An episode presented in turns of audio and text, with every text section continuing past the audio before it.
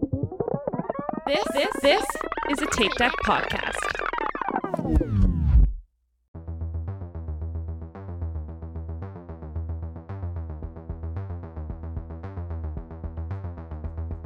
Hey everybody, it's Haitch, and welcome to the latest installment of Dune Pod, where we talk to our friends about the movies we love.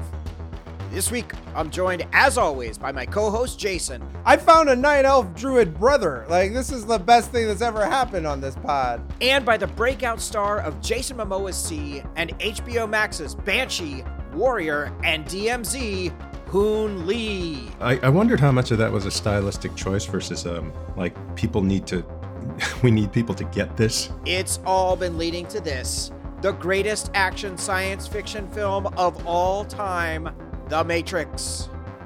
If you're enjoying the show, we need your help. Take a minute to leave us a five star rating and a review wherever you listen to your podcast, or just tell your friends about us because it really does help new listeners find the show. We also have a Discord server where you can hang out with us online whenever you want. A link is in the show notes. And now, without further ado, The Matrix. Now I don't think you guys know what you're in for. Let's do it. It's gonna be rough.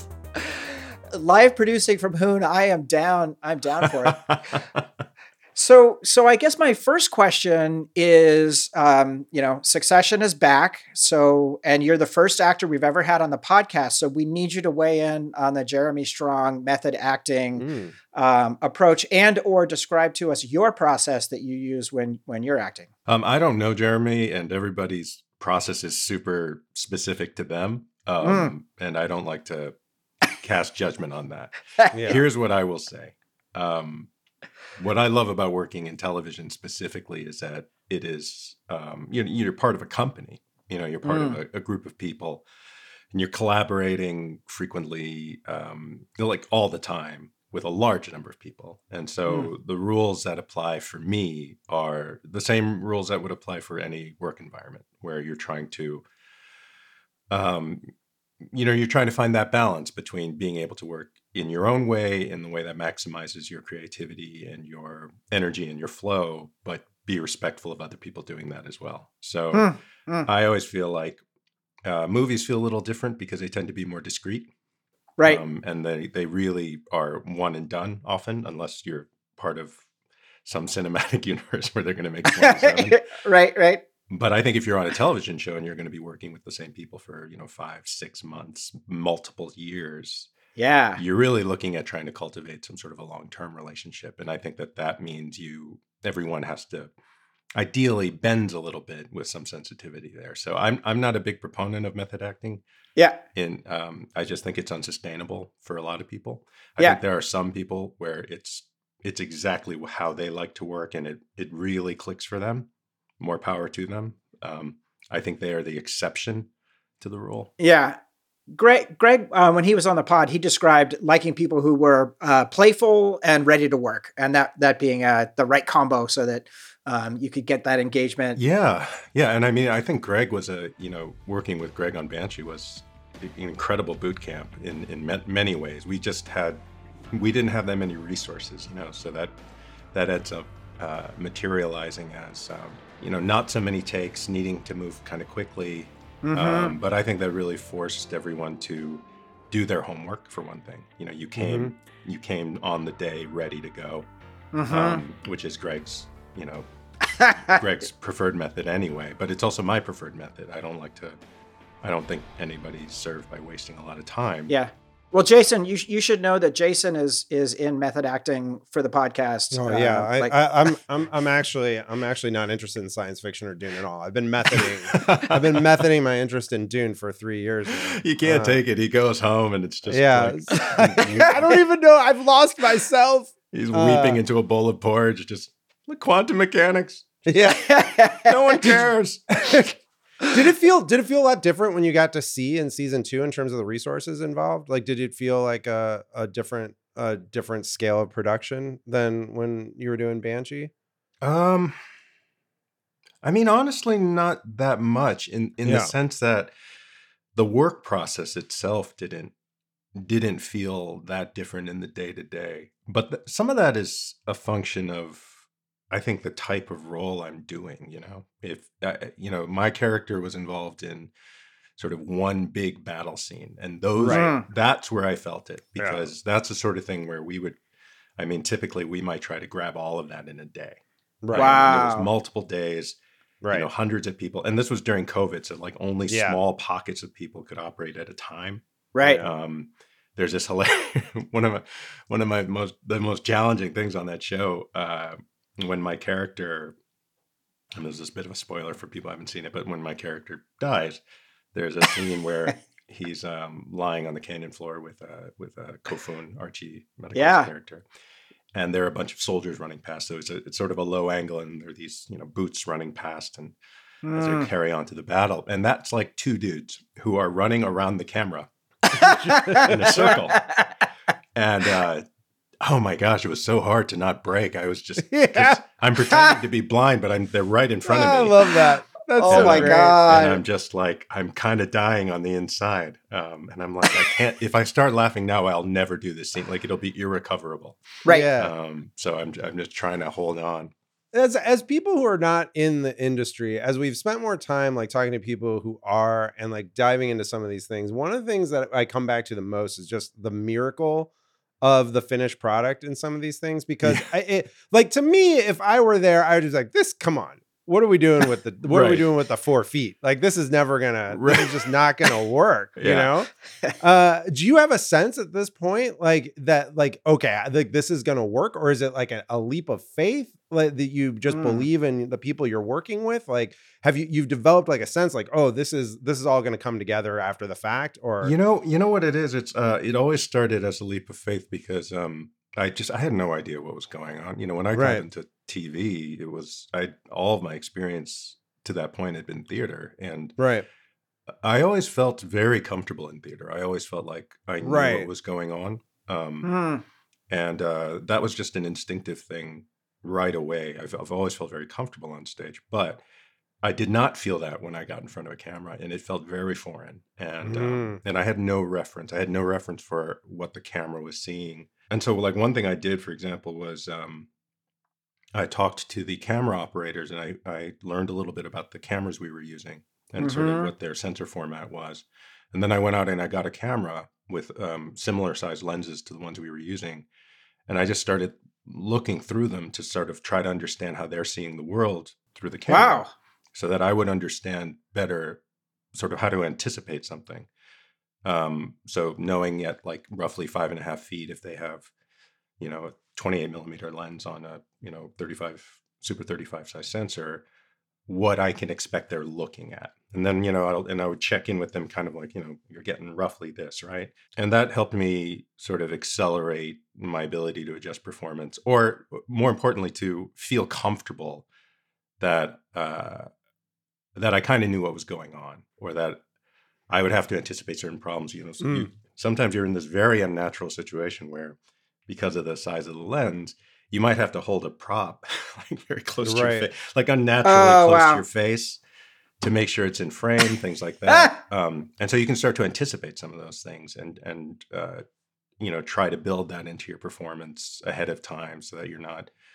Um, Thrown off in the moment. yeah, and so also you Yeah. can kind of concentrate on trying to find the thing Mm. that's important in the scene between you and your scene partner, for example. And I think it's safe to say most actors probably don't go out and get a camera and lens and do that that level of research. This is a pretty meticulous uh, level of preparation. I mean, I, I, that's something I'm personally interested in, so I, I didn't feel like a chore. And um, also, I've always felt a little bit like um, I felt like I came to acting a little bit later in life, and so I've I've always felt like I'm playing catch up a bit, and um, so I'm I usually am trying to think of ways to accelerate my development in that way because Hmm. it's you know it's just there's so much to learn. But to, to speak to your question a bit more, I think therefore I always had a lot of trust because I had to, and that's carried over. Um, and that's that's a real pleasure of the job. I think is to feel like you're part of a good team Mhm. Mhm. and trusting that they are doing the job they need to do.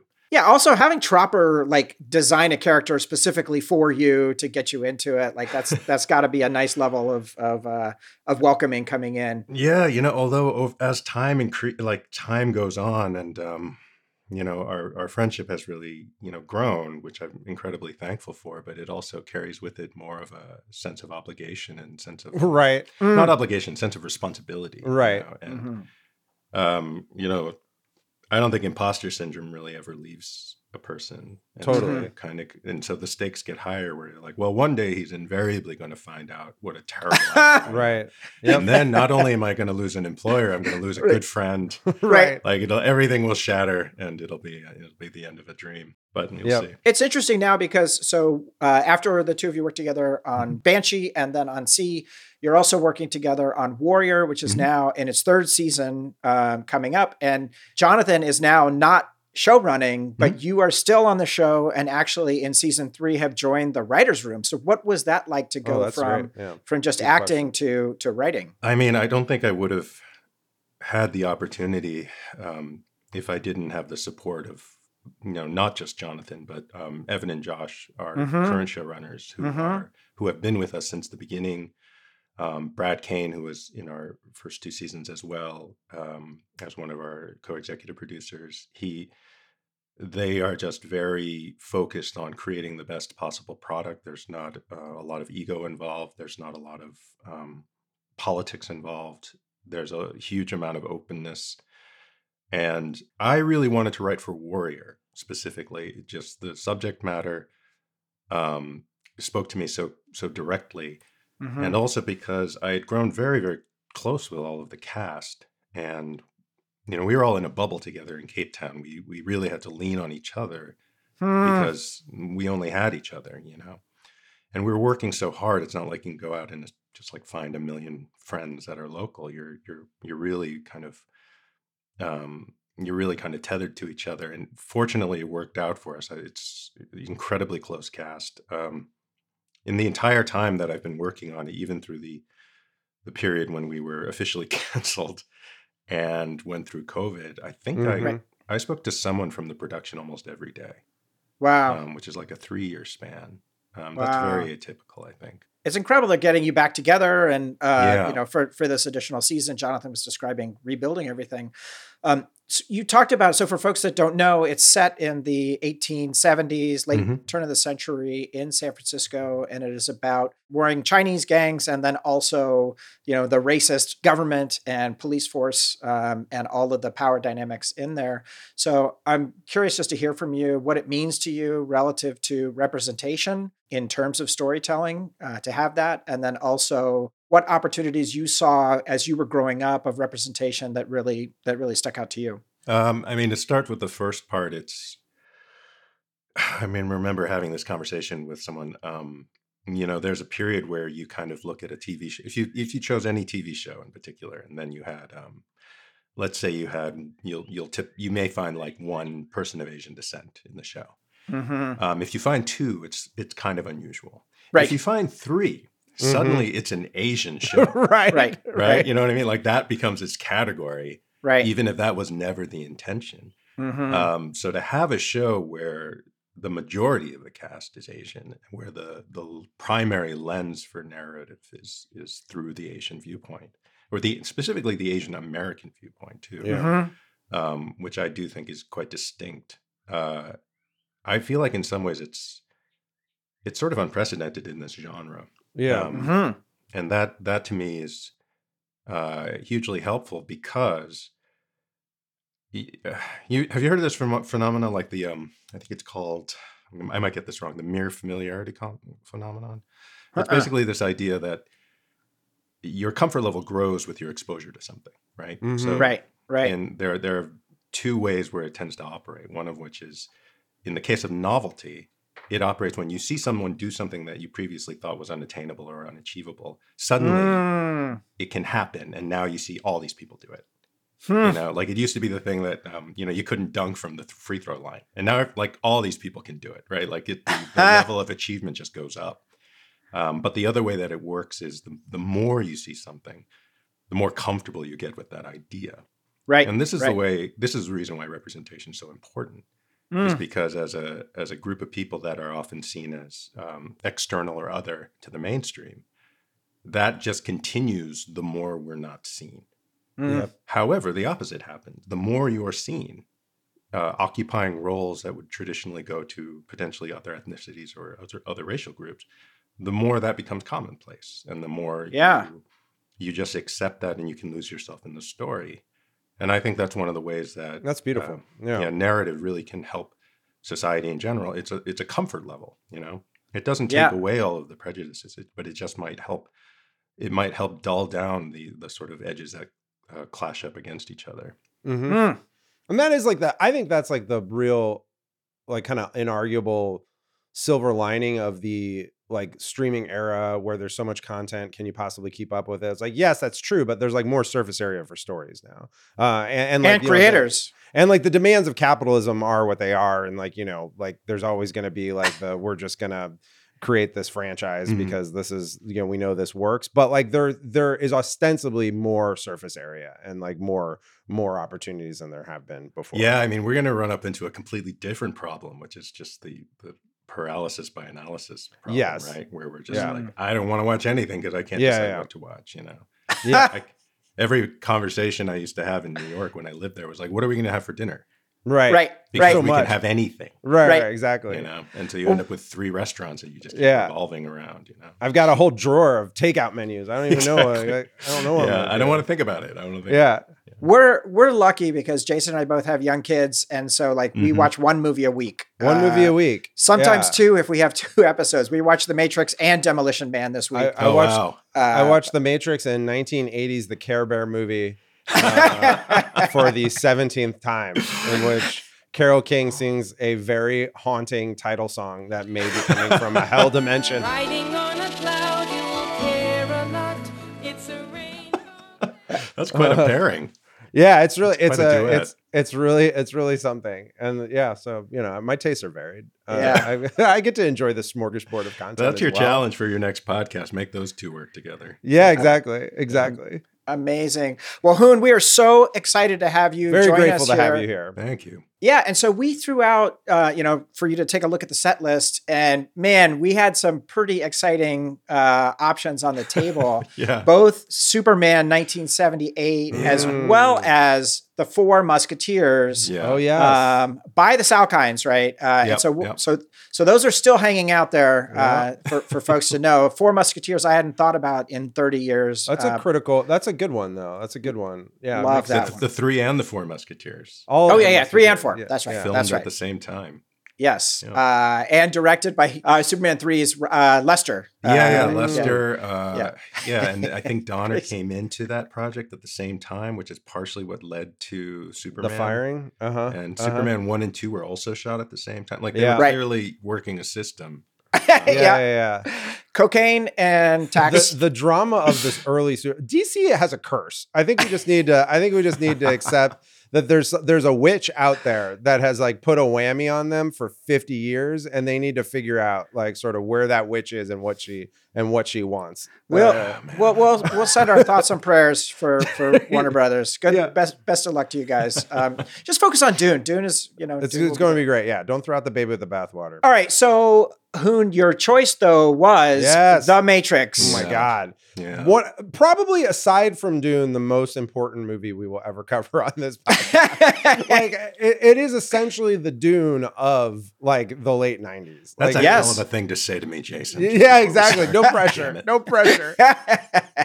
so we are going to get to the Matrix uh, in just a few minutes. Quickly, just a couple of things. First of all, next week on Dune Pod, Jason Slim is coming back. Oh my god. I didn't know he was allowed on again. This is this is the return. He's the Okay. podcasting, uh, producing, and host legend of the Letterboxd Show and 70 millimeter, Mhm. and also our emergency watch talk episode. Yes, he's a he's a good friend. We'll be here when one of us is sick, and it- he's a substitute teacher.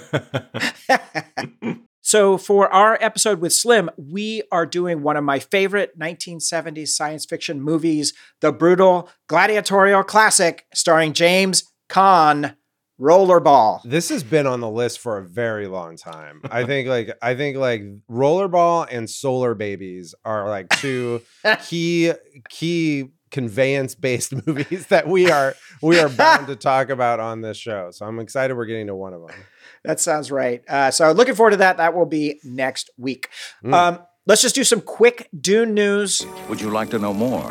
goodness. So this is gonna be our fastest pass through here. First of all, Tina Guo and Hans were Oh in the yes, studio. the recording. so um, the cello's back. The cello that sounds like Hendrix. Um, Yes. and, is going to be amazing. So it's great to see that the score is all coming together. Good. We had no doubts in Hans. Like he was gonna, he was gonna Mm. be fine. There, you couldn't keep him away. He's for filming TikToks with his shirt off in like a Berlin hotel suite, and like you know, just doing wild stuff. On he has one of the most interesting online presences of a man his age, and I respect Ha! him for it. Um, good. Yeah. Looking forward to hearing from you, Hans.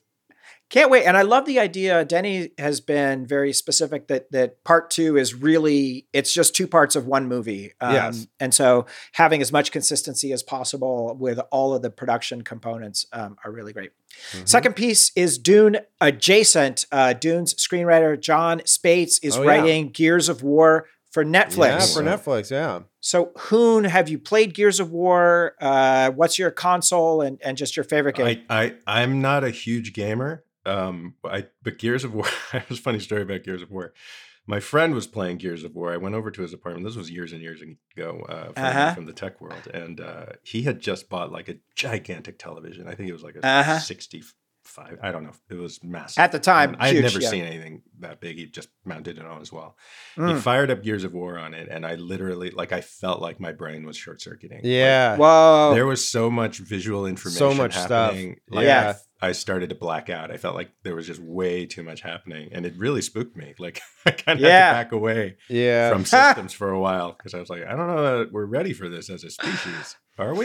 Like, it's a lot it's a it was a it was a density of content that we hadn't Yeah. seen before and then there was like a chainsaw in it as well so it was Yeah, a lot, yeah. there was a lot going on but that sure. whole phenomenon where you know in real life theoretically we we focus very intensely on something sort of in the middle of our our frame Mm. and the rest sort of fades out. But when Mhm. you're looking at a screen like that, everything's on the same plane at sort of an equal level of detail and sharpness, and it's, Hmm. it's just a massive amount of of info, just like Yep. flooding your system.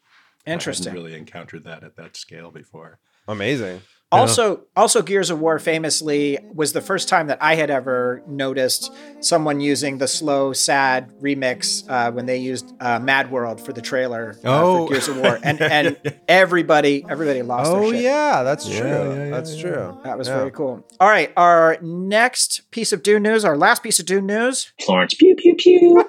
oh yeah Florence- Florence. yeah She is going to be on Hot Ones this week. i'm very excited for that Yeah. we're having a special viewing in the discord this episode will already come out but i'm gonna wake up early because it's on at 8 a.m pacific time we're gonna we're gonna be uh we're gonna be watching that live so i'm excited about that Join the Discord. Speaking of the Discord, joining us this week, Bav, Bubble, Fate is my name, and D and D Bot. Mm. Jason, you want to say anything about D and D Bot? I'm not ready to talk about the. Uh, I'm not ready to talk about the robots that I may or may not be programming using ChatGPT. Okay, Um, but there's now two of them. As of right before this recording, there's now a second robot that live lives amongst us. In the is either one working? Uh, not right now, but like the you know the the the process. It's a process. Uh, and like I feel very confident that the second one will actually actually work. But more news on that in the Discord. So please come join us and hang out with our robot friends. Very good, very good. Hoon, what is your history, if any, with Dune? I mean, aside from being a big fan of this most recent iteration, uh, yeah, I mean, I remember seeing the first. I mean, I read the book. I remember seeing the first film, partially because I was a, a big police fan. The idea of, Oh, of seeing Sting yeah, in this sort of uh, in this sort of role was really interesting. yeah. Um, but I I I remember being like very confused uh, about when when I saw the film. Hmm. Um, and it wasn't for, it wasn't bad. It wasn't bad confusion, but there was there Right. were aspects of it that I think were uh, really arresting to me, sort of artistically, like the Hmm. the real close up uh, voice work and things like that. Things that were, Right. There were a lot of sort of things that felt like chances taken. Mhm. Um, so I really appreciated that, but uh, I think having grown up sort of worshiping Star Wars, it was always this. It felt jarring to me um, Hmm. in in that way, just because of the conventions. I was a pretty sheltered child too. I did wasn't going to the movies every week and that sort of thing. So Hmm. um, when I first saw it, I remember feeling like I don't understand it. Like I don't think I understand. it. it Yeah, makes an um, impression. Yeah, for sure. yeah, yeah. But um, but I have to say that the most recent film, um, I'm a big fan of Denis' work in general, Yeah. And I really appreciated how, um, man, it's just it's so difficult to actually create a sense of scale and scope like that. Um, Mhm. People kind of take it for granted, Yeah. um, but especially if you have some sort of insight into world building, um, like the SEE universe, for example Right. Mhm. you come to realize how how carefully one has to do that in order to imply so much more than you can actually show. So if you're Mm. trying to create an intergalactic um, world with its own rules, with its own classes, with languages, with psychic phenomena, with Factions. alien races, like Mhm. Yeah. you could go down a deep rabbit hole in any one of those areas to try to make those things uh, coherent yet not at the center you know so that the story can be at the center is is an Hmm. incredibly difficult task um, and I, I have huge admiration for it. Yeah, and that's kind of what I was referring to uh, when, when we were talking about like sort of do you does do you ever get the feeling when you're working on this like is this working? Like when someone's like Oh, doing like a bit a bit of like no I mean I think I think your answer was on on point too is like like when we're doing this is like and I'm saying this like little bit of exposition that's actually hinting at this broader world is like I don't know if anyone's gonna like I don't know if anyone's gonna understand that there was like an interregnum and the emperor wasn't there for a year and now he's back but he's got like a daughter that like you know has snake for teeth or whatever you know and like you know there's like a whole there's a whole situation that's being alluded to just uh, like and i think that is i think that is the challenge in the dune universe uh, and, and it's kind of what you experienced when you see the lynch one where you're just like i don't know they're whispering shit at me and i don't yeah. I, i'm not really sure what i'm supposed to take away from this but i think that i think it's actually the opposite problem i think the actual Mm. like i think that uh, like people who are really into it people who consider themselves like nerds or yeah or um, what you know connoisseurs of science fiction, et cetera. Like there's a delight in going as deep as you can. Sure. You know, Mm. people who like really trace out the languages of Lord of the Rings. That's Right. You know, Mhm. and the problem is that you could easily spiral into a sort of pseudo academic hole into any Right. of Right. these categories, Right. and no one at the end of the day it will cease to be gripping it'll cease to be interesting uh, Right. at an emotional level so it's really about to me what's masterful is when they give you enough information that you can stop thinking about it they yeah give you Right, enough information you right. go, i kind of understand that Yeah. and now i can I, I understand it enough that i can get on with the story and i understand what the stakes are i understand why that has consequence or why people are worried about it Right. why people care about it um, but we don't have to go down that road um, even if it circles back later I remember my neighbor uh, who went to the screening. We, we rented the IMAX theater in San Francisco Mm. on opening night uh, for private screening, and this was you know mid COVID. Um, and my neighbor said, "I got it. You know, Paul is you know worried about his future. There's a Mm, prophecy, and mhm. he's worried about it." I'm like, "Okay, you got it. You got Yep. the movie, um, and and you're a total Dune dude." So, Denis, we were worried. Uh, you know, like would it cross over and attach uh, to the mainstream audience, and it did. So. Mhm. but you know you, f- you find the same phenomenon in, in like really well performed shakespeare Mhm. because the that's a language great Mm. insight you know it's such a it's such a barrier the language for Right. people but when you know Mm. have people that really know what they're doing right people understand it they really That's understand great. it. Yeah Wow. I love that. And it's like also because like with Shakespeare, like particularly the histories, like Yes. there is actually a factual basis That's right. behind Yeah. what's going on on stage Yeah. that like probably you don't know about like, you know, the history of the War of the Roses or whatever. And Mm-hmm. so like, you know, and the particular politics of Shakespeare showing this.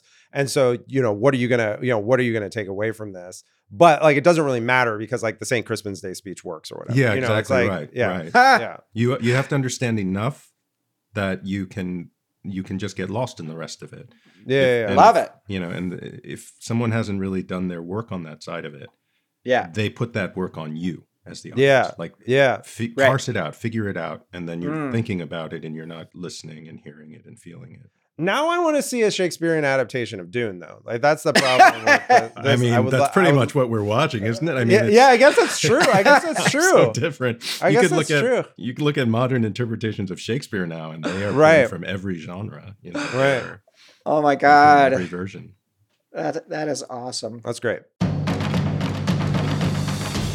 All right. Well, what do you think, you guys? Should we get Let's into talk this about movie? the Matrix. Yeah. let's do it. Let's do it. All right. Here we go.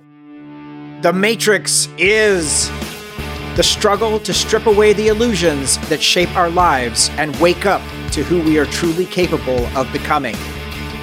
Thomas Anderson lives two lives one as a computer programmer for a boring software company, and the other as Neo, an elite hacker searching for the notorious fugitive Morpheus, and the answer to the question haunting him what is the Matrix? But Neo gets more than he bargained for when Morpheus reveals that his whole life has been a lie and pulls him into the real world, a post apocalyptic future where humans scramble in the shadows to avoid capture and death at the hands of the machines.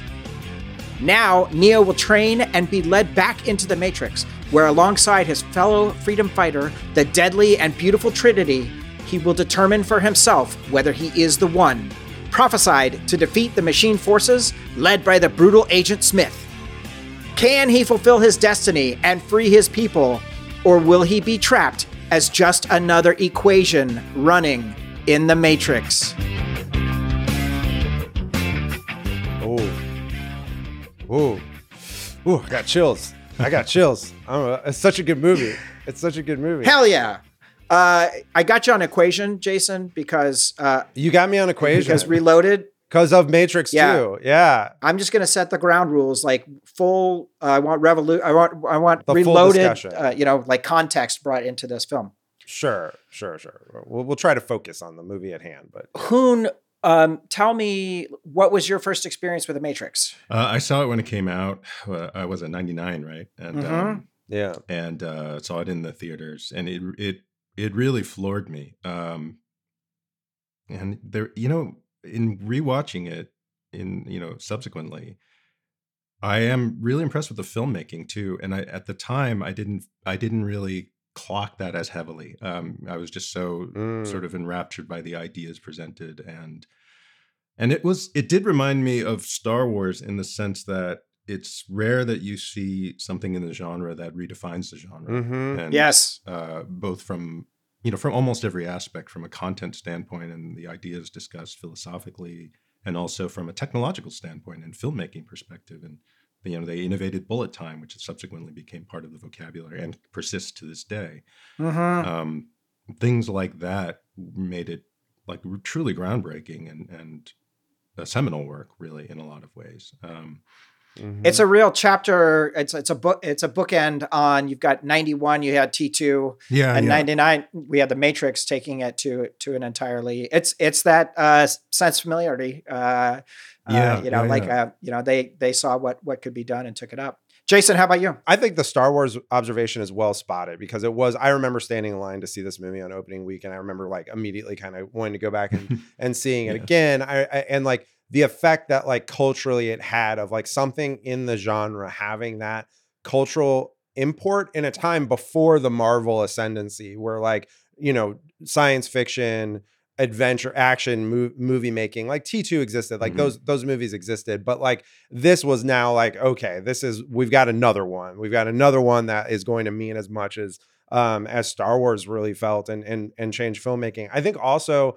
I agree on this viewing I was I was really impressed by how good the filmmaking in it is in it um beyond just it being this like technical warehouse of of of technique and and style. And I will I do have to confess that when I went to go see it the first time I wasn't like a hater. I love the movie, but I was really I really reacted negatively to the marketing campaign um of like you no one can be told what the matrix is. You have to go see it because like I was like a 23-year-old like gatekeeping like nerd and I was just like this is just a brain in a box like you know we've seen this is like a classic trope of science fiction the idea that like you can't like be told what this is is ridiculous like they're not like inventing anything here this is a classic trope of science fiction and like I was really hung up on that at the time but I view that this I bring this up not as an indictment of the matrix but more as an indictment of myself as a 23 year old who like thought he knew what thought he knew how the world worked. Um, that's really funny. They won you over. That's that's a feat. they won me over. They won me over for sure yeah. Yeah. And, and we're going to get into it like right at the beginning of the film but for me like i was just literally stunned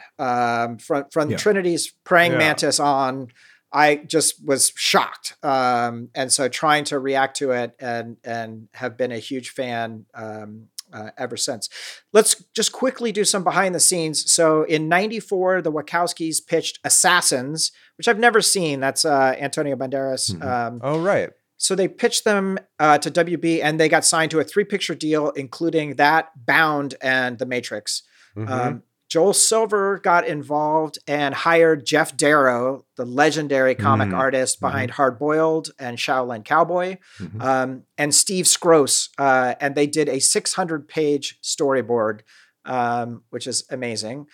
Then let's just talk quick near casting misses. oh yes, Tom Cruise, yeah, Johnny Depp, yeah, Brad Pitt, Nicolas Cage, yeah, Leonardo DiCaprio were all approached. yeah. Will Smith turned it down to make Wild Wild West. Yes, giant spider in the third act. Yeah, like the the the Will Smith tells the story like on stage, and it's very very funny of him turn of like why he turned it down, um, and like you know how he just didn't get it and whatever. And it kind of goes back to the same theme of like if like why would you believe that this is gonna cur- this could easily turn out to be like you know like like um equilibrium or whatever like one of these movies that's like you know very stylistic very stylistic and very like compelling from a science fiction standpoint if you're a science fiction fan but like the filmmaking doesn't transcend. Like you know it's not going to you know the the the actual narrative filmmaking isn't going to like redefine the genre and redefine how people approach movies. Like how do you know that? Like you're trusting someone in this case with a relatively thin like a relatively thin IMDb like going into you know going into making this going into making this movie so Hmm. yeah I mean you kind of get why they had to they had to look around for a while And you, know, you raise a good point, which is like when you encounter works that you, you just feel like you hear the story so often that people Right. are like, no one got it, right you know? And it's like, well, yeah, because if it's something is actually breaking new ground, there's so little precedent for it. And so many jobs are incentivized to play it safe. Yeah Why Mhm. would people embrace it? You know? Right. Um, you, you actually, I, you know, I got that sense from the uh, podcast you did with the adaptation of Arrival. yeah. you know, oh my God. And like Ted Chiang's stories are phenomenal. They're like his two collections are incredible. But how do you translate that to a pitch for for someone who is looking for something a bit more predictable?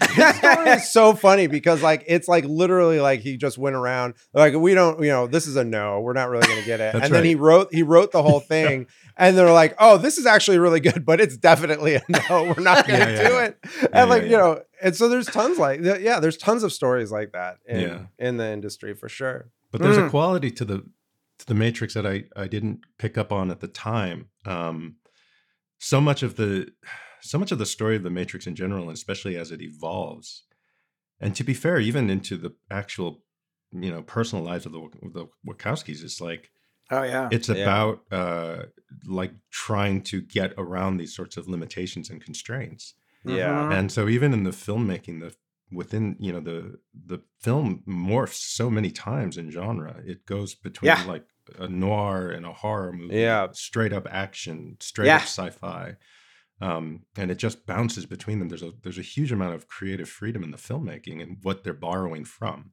yeah um, and they And pacing too, right? to do it yeah They like some some elements are going so fast and then they just slow down for these like intense conversations. Um, so like just the, the the bravery to do that. Yeah, I, I wondered how much of that was a stylistic choice versus um like people need to we need people to get this yeah slower. yeah you know? yeah yeah, yeah. Like, literally. yeah Yeah, Larry, do that slower. yeah yeah yeah exactly You know, like they're not gonna get it. Take a deep breath. People are really confused about how Yeah, we yeah, ended yeah. up in the dojo at this point. Let's yeah, just exactly. let's just make it real Let's just make this part of your character. Yeah, exactly. You You're talk like slowly. eighty nine percent speed. Just keep it simmering around there. Oh my god. Uh, so last uh, last two near casting, Sandra Bullock uh, was asked to star in the film, changing Mm. the gender uh, to female, but turned it down. Mm. Um, and also, Ewan McGregor was sent the script, but turned it down to do episode one, which is probably a pretty good idea. Yeah. I love this idea. The cast were required to be able to understand and explain the Matrix. This is a Mhm. real, um, you know, piece. Jason, French philosopher Jean Baudrillard's Simulacra and Simulation. Mhm. Like, Of what's, course. what's the bullet? What's the 10 second on that one? Uh, I mean, like, look, I like this is this is like the point in the movie is that like there's a difference, but like there's a difference between the perception reality and underlying reality. Is like the you know that there's that there's this disconnect between like the world that we perceive and like you know and the world that we create in our mind. Um, and Was so, Jean was Jean from the future or like what's happened? You know, I mean, like a lot. I mean, that was, I think, like part of what I again going back to my like tech bro um reaction in the movie. I was like, oh, like this is a theme. Like, what is reality? Is like an eternal, like you know, like you know, It's one of the oldest S- philosophical. yeah, it's like a questions, Soc- yeah. it's like a Socratic theme Yeah, yeah. as well, right? I mean, like Plato's this is like shadows this- on the cave. Yeah, exactly. Mm. Um, and so like this is this is like the we're dealing in some pretty primal myths here. Mhm. Um, and but like I think it, it this movie is like genius is that it finds a way to make it digestible. I think the place where it I think the place where it transcends is the thing that Hoon was talking about was that actually when you watch this movie now, you understand how personal this quest for understanding what is real and true and what is like true inside me versus like how I am perceived is for the filmmakers. And like that that element of it a- and that informs all the stylistic choices goes takes it from being like the movie that like when the DVD came out there's like seven commentary tracks when like one of them is with like you know um, Cornel West and there's like a whole philosophical like you know reading of the movie and and that's interesting but like it ends up becoming like this this more personal very you know eh, there's this this very personal how am I perceived and what is my own internal truth and I think that's um I think that's what you know gives it some real oomph. You're like when uh like when you're starting to hear descriptions of the Matrix in the film from the characters, Mhm. they seem actually contradictory.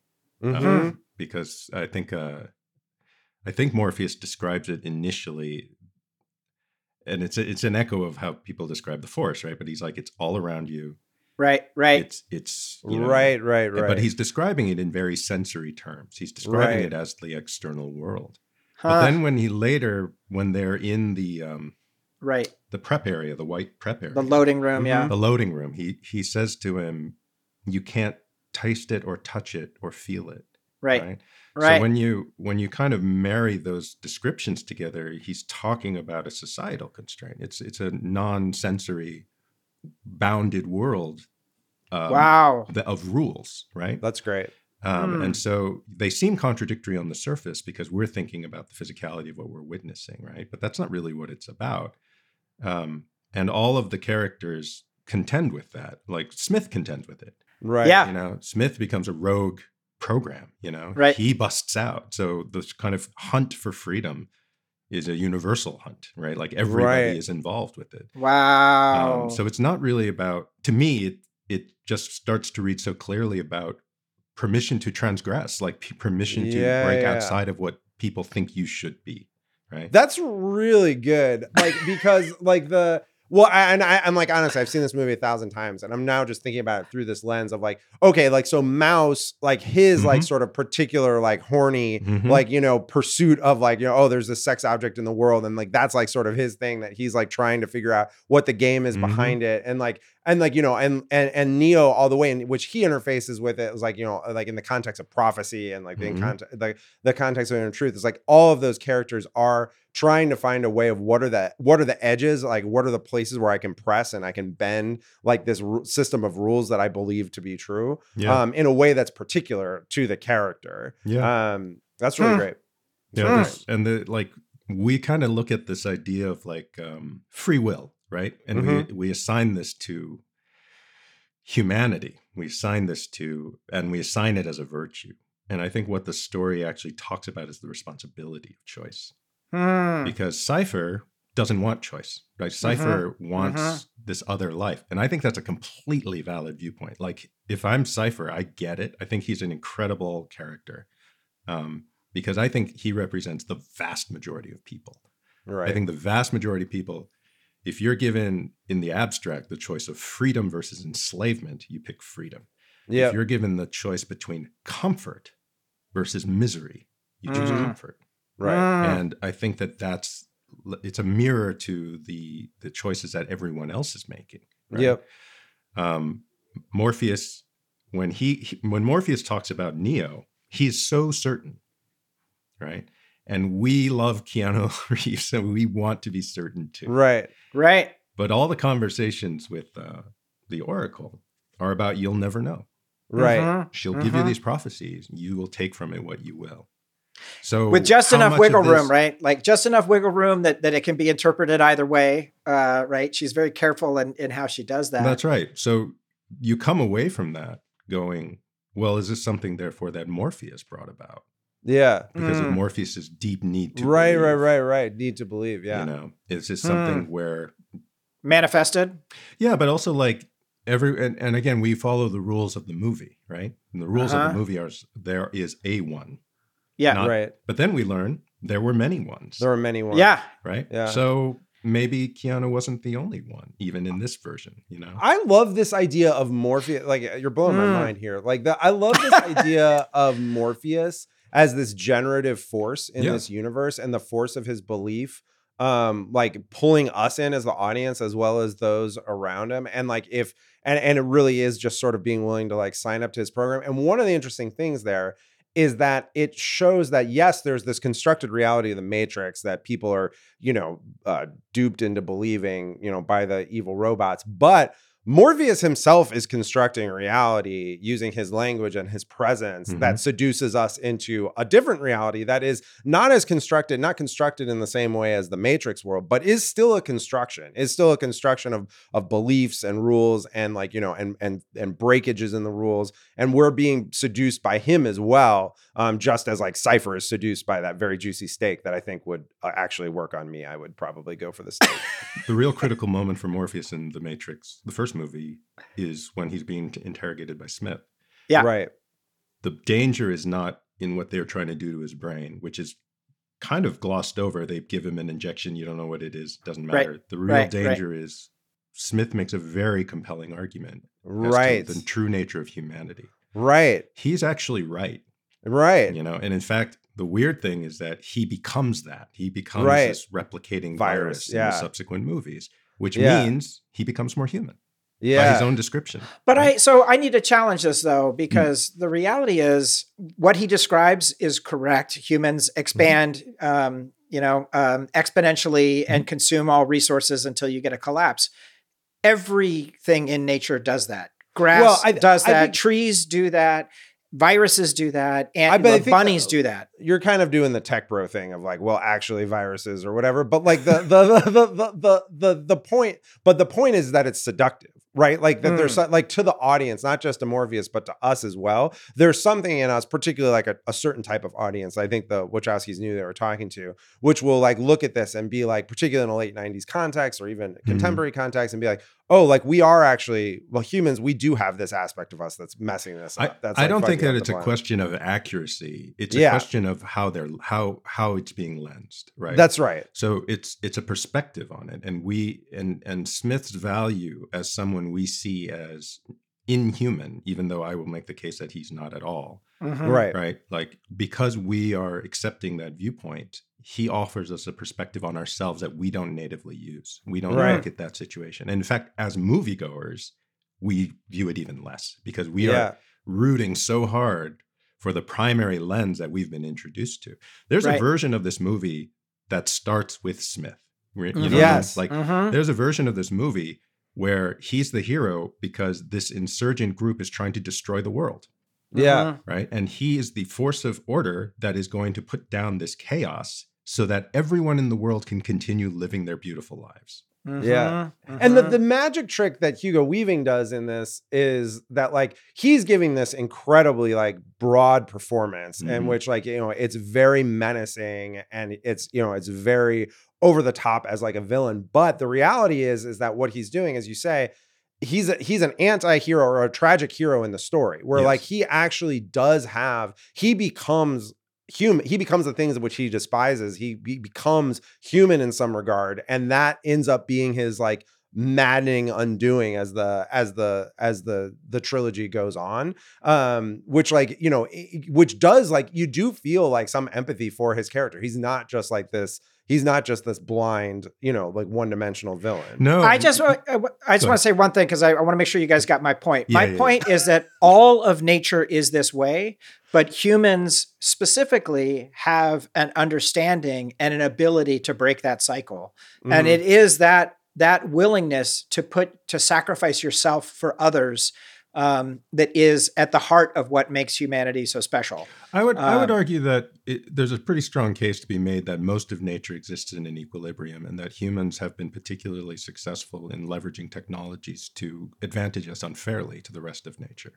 So Mm. I think that um, you know that that makes a case for things like viruses. I, Mhm. a, a- a description as a virus, as the analogy, you know. Mm-hmm, It was like uh, an early like Ray Kurzweil book or something where he was Mm. talking about the idea that the real evolution of mankind is technological, that it's not Right. biological. We've Mhm. reached Right. the limit of our biology and we'll continue to evolve through technology. The singularity is near. Yeah. Yeah, so there's this uh there's a sense to me where um and we're encountering this now. So actually let me back up a little bit. This one thing that struck me about this movie is on one level it's it's showing its age Mm-hmm. because its techniques were so uh, readily Mhm. adopted everywhere.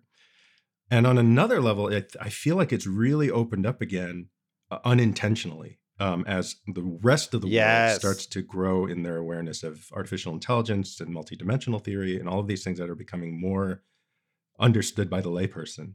And so suddenly you're looking at a different version of how to view this movie. Um, Hmm. and so people, you know, I've heard theories about the real world in the Matrix as being yet another extension of the Matrix, right? Mm-hmm. Yeah. Um, there's this book by uh, David Chalmers recently, Re- uh, Reality Plus, and he talks about his, he's making the case that virtual reality, objects in virtual reality, for example, should be considered real. That they Mhm. are real. They are simply Mhm. not biologically real or Mhm. real in the in the sense that we understand. And uh, if you look at a character like Smith, that case is absolutely made. And in fact, Smith is quite distinct from the other agents. Mm-hmm, He's portrayed very differently. Right? Yep.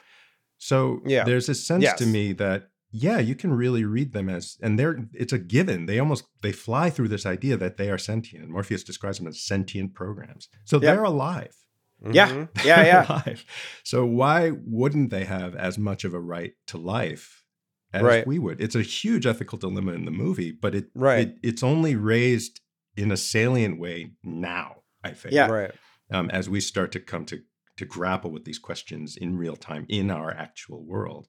Yeah. Um, but it's like a fascinating way to see this movie now. Um, A hundred percent. I thought that when we rewatched it, like, because I was like deep in the Chat GPT rabbit hole when Sure. uh, when we rewatched this movie recently, and and you know, and am still, and so like I was like, oh shit, like you know, this is like, what are we Exactly. like, what are we doing? Like it's like our, you know, it's so it's it's it's a very exciting movie to revisit right now. here's a here's the thing.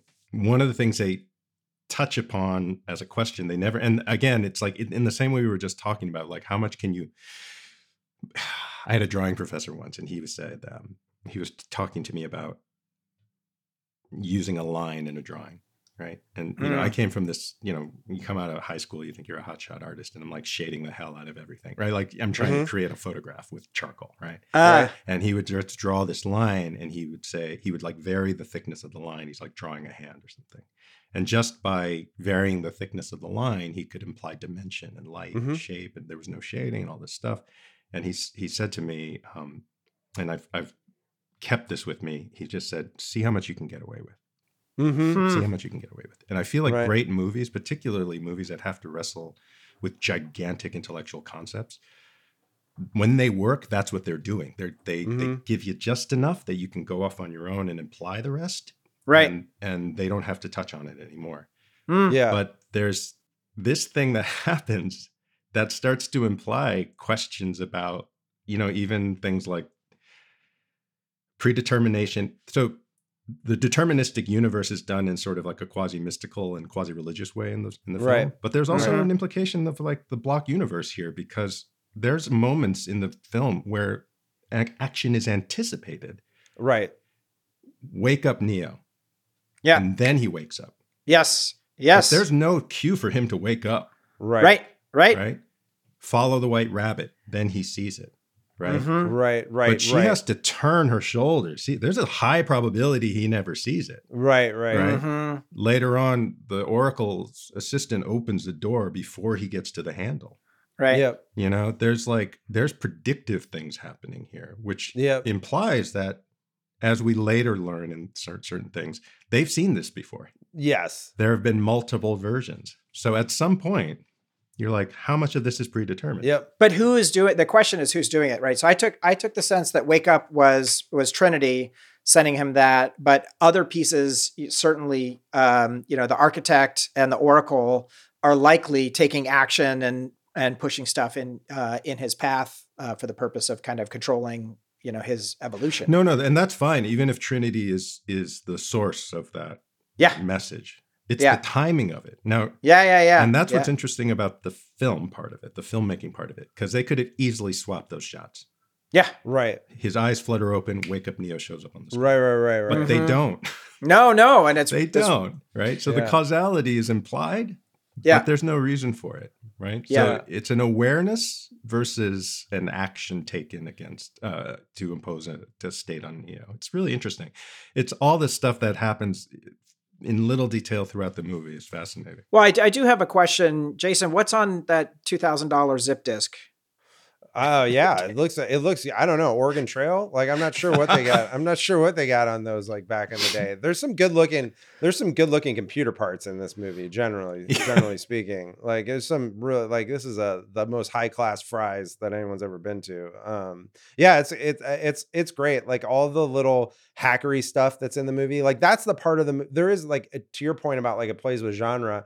There's this fun like little, you know, cyber you know Mhm. s- cyber hacking movie in here as well uh, that that is like rooted in some noir conventions um Mhm. and but is also rooted in a bunch of like filmic conventions about how like we do you know how we show um how we show this kind of underworld um I, I love seeing that in the context of computer hackers it's just great um Yeah, yeah. I Hmm. mean, when I was working on Job for Banshee, one of the things that I discussed with Jonathan and Greg, and because we were talking about how to be specific about what type of uh, cross dressing Job does and the reasons why.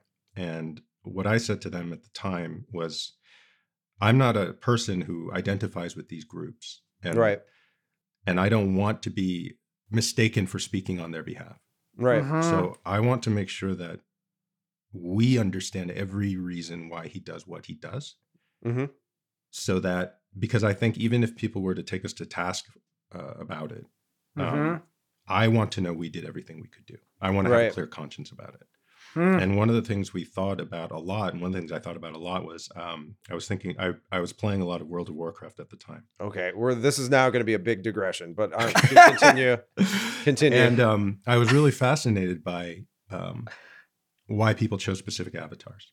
yeah Hmm. and I remember t- having conversations with people in that world where I, I, I would I would realize that you know I was playing with a, a man hmm who was playing as a woman, right and I asked them, Huh. "Why do you do this?"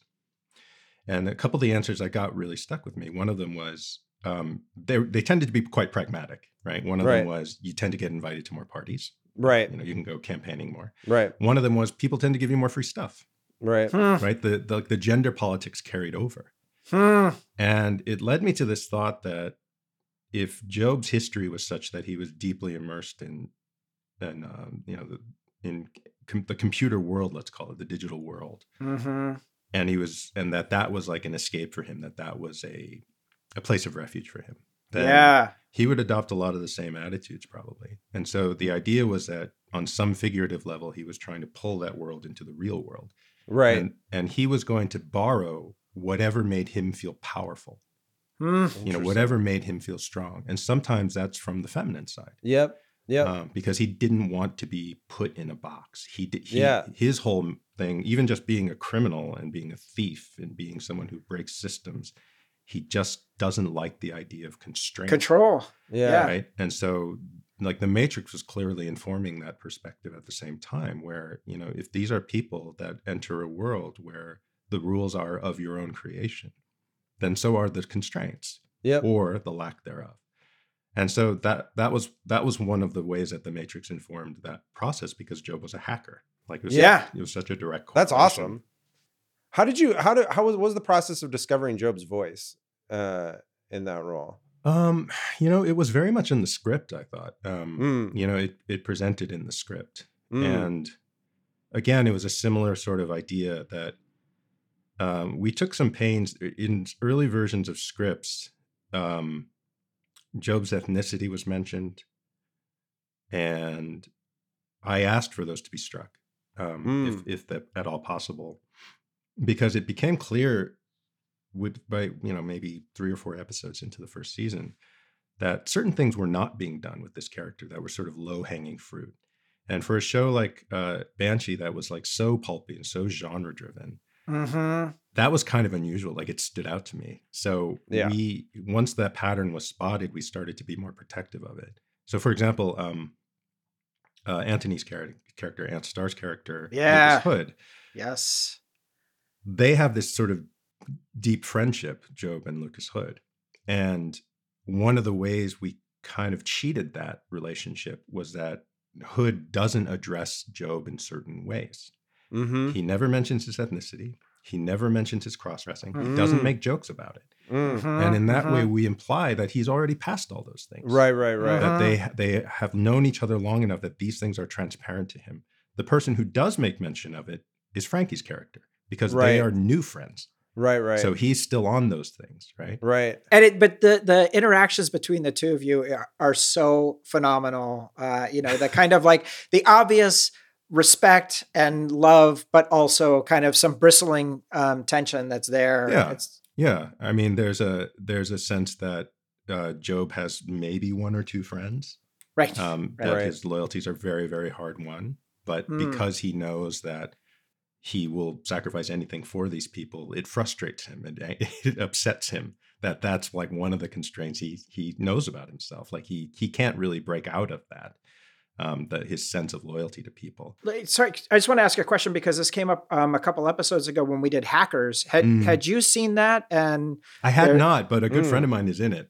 Peter Okay. Kim. Yeah. he's Oh, in it. really? Yeah. Oh, so okay. I hadn't. Um, Cool. Yeah, Peter. Peter and I have been friends for a very long time. because Um, there there are two asian cross-dressing Yes, so Dar- hackers Yes, so Darren and Peter are both good Blade, friends. Peter Kim plays plays Blade. Oh, really? Yeah. yeah, yeah. So yeah, Yeah. Peter actually married my wife and I.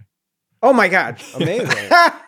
And Darren, So wait, so so what's the conversation like between like the two of you about the about like you know the being the forefront of of of of this type of character in in all of in all of film history? I mean, the idea of a what one might call a feminized Asian male is a pretty Yeah. standard old trope. Yes, Mhm, that mhm. doesn't. yes, You know, that doesn't. That's not a particularly interesting conversation for Right. either of us.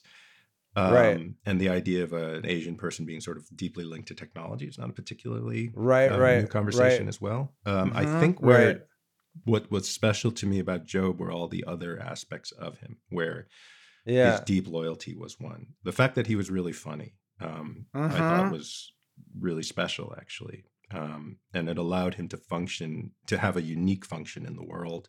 Um, really, only mirrored by uh, Matt Servitto's character Brock, uh, Right. who, who's Right. similarly quite dry. Um, but uh, and that the fact that he got to participate in sort of all of the sort of uh, the violence of it and the sort of um, the badassery the Yeah. badassery of it exactly they there was a stretch where i was like they just seemed to be giving me bigger and bigger guns and i was like i was just like i can't run with this thing it's like 40 Yeah. pounds um oh my uh, god but That- you know that- that those were the aspects that really stood out to me was that that's great. uh, he didn't he wasn't made to be less than Right, it was it felt like an augmentation Yeah, rather yeah, than yeah. a reduction Yeah. love That's it love quick, it quick, quick. Final thing. What what uh Horde or Alliance? Uh, when you're playing World of Warcraft. I, I played alliance except except when the blood elves came around then i okay, i did a swap. and it, what was your what uh what was your class? You? Uh, I liked to play druid actually. I also am a druid Yeah. main. whoa Wow, I was an Yeah. alliance druid. I was a night elf druid. Night elf that was druid, my same. that's, Night that's elf my druid. oldest. What? Wow. Yeah. listen we need some pics you guys That's both have shaved heads like this yeah, that's great. I'll, You I've got mentioned- lo- What was it? I think it was that arrival podcast you were talking about clerics, yes, Yeah, yeah. No, and maces. Yeah, So Uh, I'll- just I'll like a say- maces. Right? But maces factor, factor pretty heavy in Yes, World of that's true. Warcraft. uh, The That's Draenei, true. Yeah, they were Yeah, like- that's they're true. Pretty Yeah. badass with the maces. So They are like- good. I always, I always, whenever my druid would end up with like a one-handed mace, I was like, "This is temporary. I don't care what the stats are on this thing. Like, this is a thing- placeholder. This is not going to work out. Like, we're going to yeah, need yeah. a staff in here pretty damn quick, Yeah, yeah, uh, yeah, in order to get back. I also only exclusively, not exclusively, but pretty predominantly play uh, female characters. Like, and and my my Right. my Warcraft main was a was a, a female night elf druid. Yeah, yeah, yeah. Um, yeah. Wow. I don't know. This is a whole, this is a whole separate podcast now. I had to stop. I was playing way too much. Yes, exactly. Way Ever, too much. basically, for me, every time I've gotten deep into World of Warcraft, it has been precipitated by a major life crisis and like Right. me needing to go get a new job, essentially, because I'm like, Uh-huh. I need to like get out of the house. I Mhm. need to get find something. I need to find employment that is going to take me away from this. So Yeah. See, yeah. I ha- I helped you by starting the podcast. you did. like, I haven't was like, gotten into the expansion. I haven't gotten into this expansion because we have too many too many podcasts. I have been. So- I, I have not played in many, many, many years. When I finally got off of it, I it felt like a huge relief. Yes, it's a Um, huge relief when it's no. It's like quitting heroin. It really. I mean, it was Yeah. just like it was like every day, hours a day. You Yeah. start, and you know, I was actually really fascinated by it. It's just it's like from a s- from a social perspective. You Yeah. Start, you know, adventuring with people, campaigning with people. mm, You kind of get to know them, um, and you, Oh, yeah. you just end up sort of like realizing that there's a you've you encounter different levels of intimacy, right? Too, where people are sort of like, "Hey, show me a picture, tell me your real name," and you're like, "That's a line I'm not crossing." Like, there's a there's a hard Mm. wall here, maybe for me. Yeah, uh-huh, yeah. uh-huh. Um, but there's there's not for that person, you know, and they Hmm. they see it as a much more open system, that sort of thing. That was really interesting um, Mm. To sort of encounter. But Amazing. Well, we've been getting to know folks uh, in the Discord It's uh, with similar. with some meetups. that's Yeah. right. Um, and and it's nice that we have we are a tighter community. Mhm. Um, Yeah. And then Hoon, obviously, as any of our guests, automatic invitation to the Dune Two screening on Oh, November yeah. second in San Yeah. Francisco. If you happen Yeah. to be out, um, we're gonna have some good times there. So let's see. We're obviously not walking through this movie. No, no, no. uh, we can- so, I- which is talked Sorry about that. keep- no, no, it's great. this I- is phenomenal. I found a night elf druid brother. Like this is the best thing that's ever happened on this pod.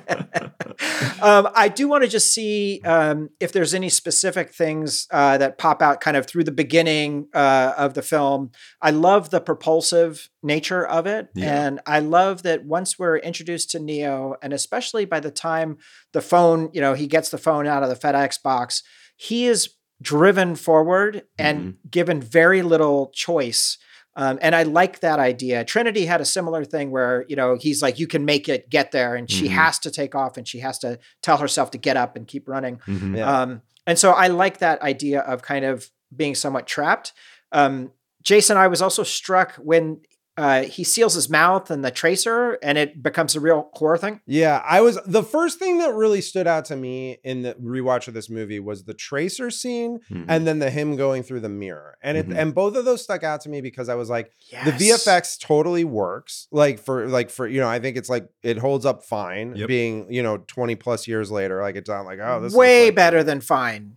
Yeah, it, it's great. It looks great. It looks great. And like Yeah. and it's and it's also just like so adventurous. Like it's so like it's just so wildly adventurous a choice where it's not just like you know oh like you know they've got to fight a giant army or you know there's going to be this like you know there's going to be space lasers or whatever it's this whole visual language that you're being introduced to that's that feels comp- with almost no precedent um it's great There's Mm. also like there, there's an interesting thing. One of the things that I think really raises the question as to how much of the the universe is simulated and whether that Mhm. stops Mhm. at the boundary of what Mhm. what they call the matrix or whether it extends into Zion and all these other things, um, which I think is a really interesting question. Um, Mhm. is sort of the way that the rules break all the time, right? And it it they break Yeah. so frequently in the and the but the movie's so well thought out, like, it doesn't feel like an accident. It feels like a choice.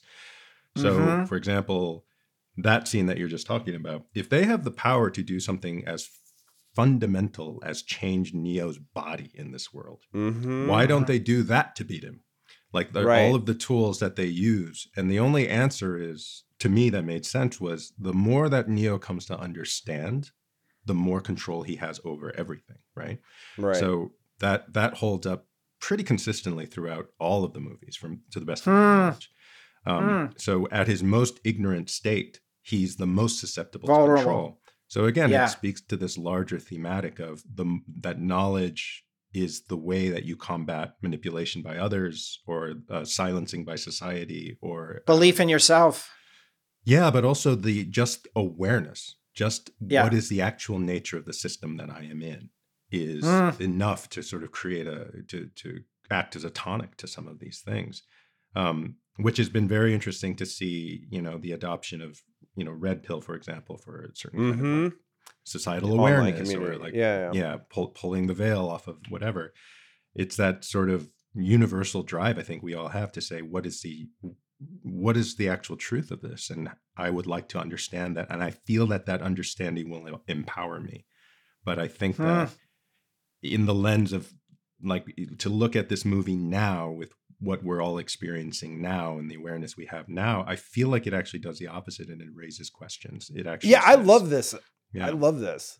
I love Yeah, this analysis because it's the way out of the red pill conundrum, uh, right, which is yeah. that this movie ended up being co opted to mean, oh, like there is this deeper truth that if you do your own research, you can find out what the reality is, but actually you're being radicalized into an authoritarian cult. Um, Right, and, and right. like, but instead, if we re if we re-examine and reinterrogate the movie and what it's actually saying about the red pill, Mhm. that's actually it turns out to be an arbitrary choice like that is It's not the like choice. that that is not the dichotomy that it is presented as or at first blush you believe it to be it, there it's all about different layers of abstraction and all about Yeah. different layers of imposed meaning and morpheus is imposing his own own meaning through his own use of language and his own use of charisma and we Mhm. get seduced by different characters own own interpretations um and it's not it's not that there is one truth that lies beneath everything. So i think that's a very yeah. powerful and freeing reframe. Also because if that pragmatic that pragmatic lens is applied to other things you start to ask questions like why kung fu?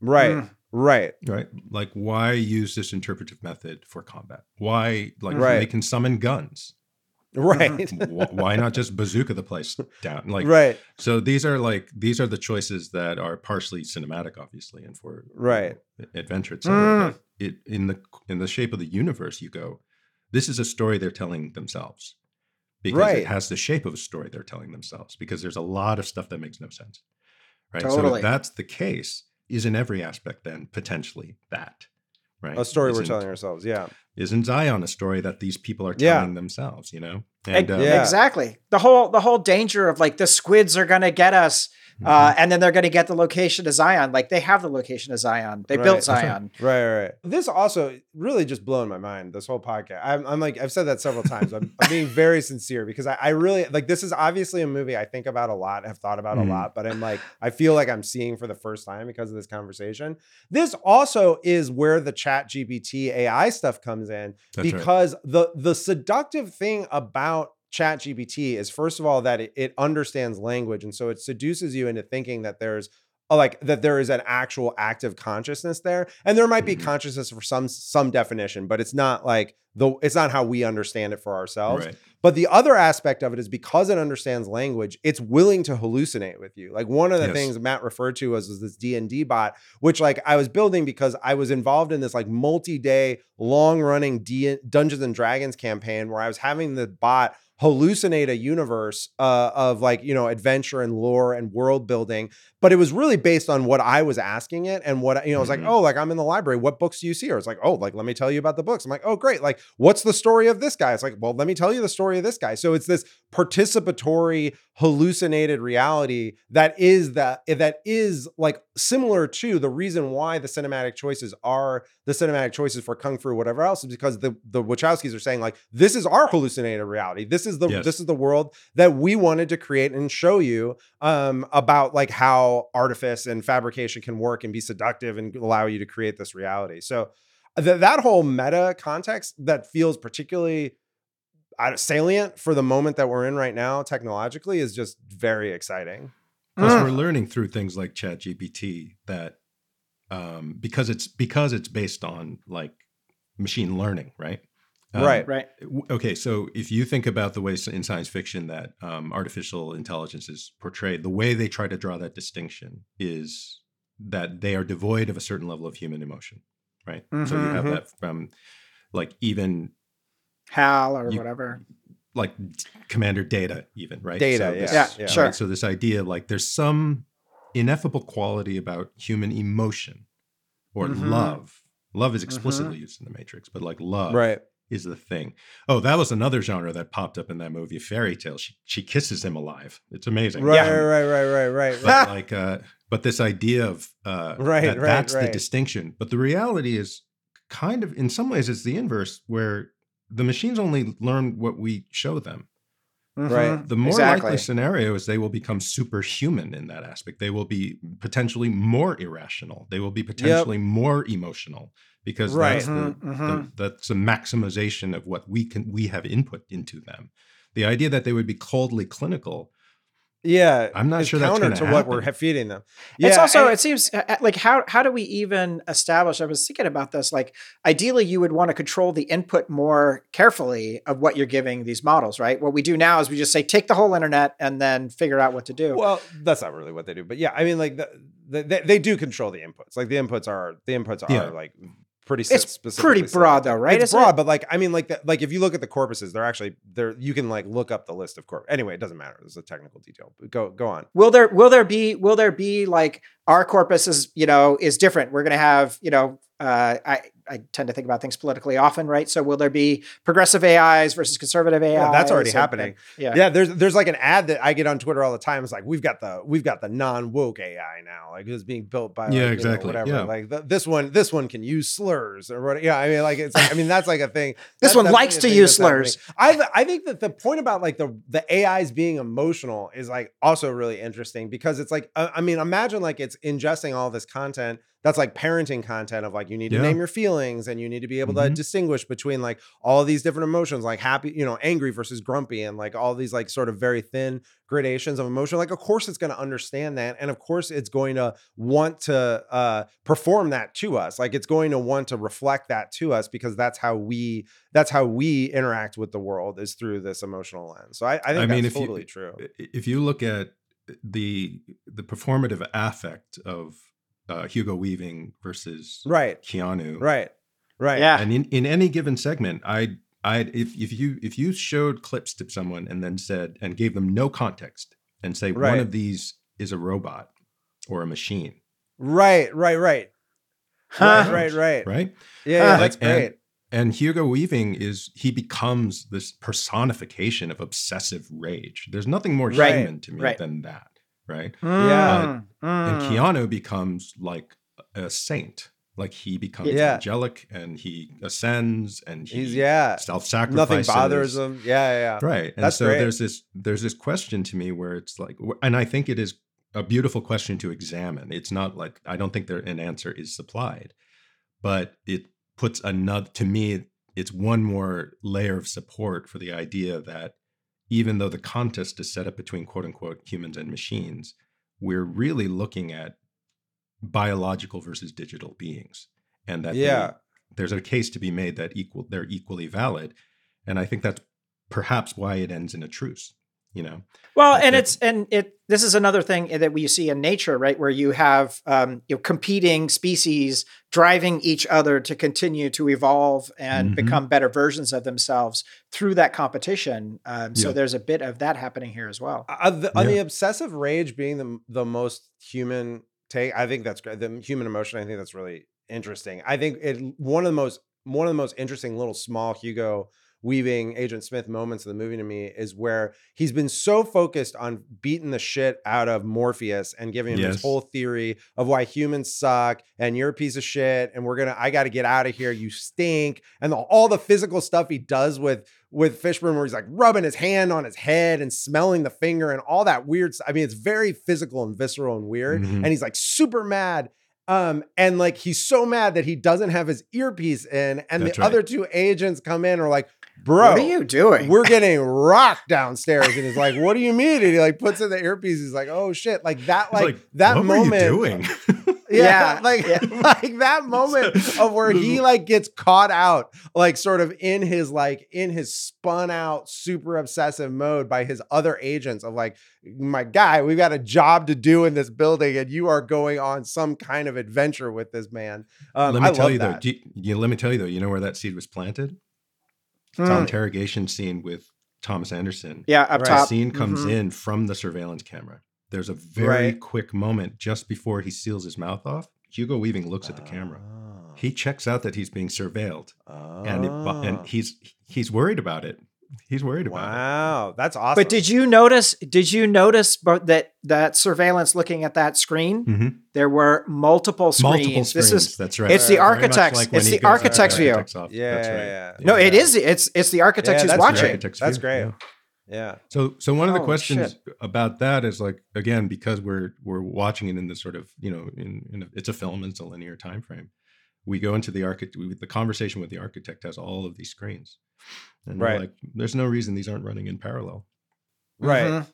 right? Whereas- Yeah, yeah. And so, if that's the case, you, again, Oh, you right, make- You could make the call that this version of the story we're seeing is an, Just uh, one. not even that it could be a pastiche it could be Right. multiple compounded upon each other and we're seeing Huh. Some selected view of all of them this is again i'm not saying that Oh, that was wow, the intent of the wow. filmmaker it's just the sort of possibility that's available to us to interpret now because of our broader general understanding right and um Yeah. of of how we think about certain concepts but when hugo weaving Yeah. looked at that camera for a second right later on as you were saying he takes out his earpiece right Yeah. he doesn't say he doesn't say to morpheus i hate you Right. He says i hate this place Yeah. So he's Yeah. he's not talking about these enemies he's talking about prison Mhm. Yeah. that's his main problem and it's the same Right. problem it's the exact same Right. problem like Right. they're the ones keeping him here you know? Exactly. Like we don't see we're this entire movie is set within the construct of the power generation system. Mhm. Um, and he's working to protect that system. We don't see the rest of the of the robot society. Um, you know what what those until later doing. when they go to the machine city right but or neo Yeah, yeah. machine city right but the Mhm. idea that the idea that smith is trying to keep his world alive and Mhm. these terrorists are out to destroy it Right. Right. Mhm. and and destroy everybody else with it when neo's given the choice by the architect he makes an incredibly selfish choice Yeah. He chooses everyone might die because he's in love with Trinity. Yeah.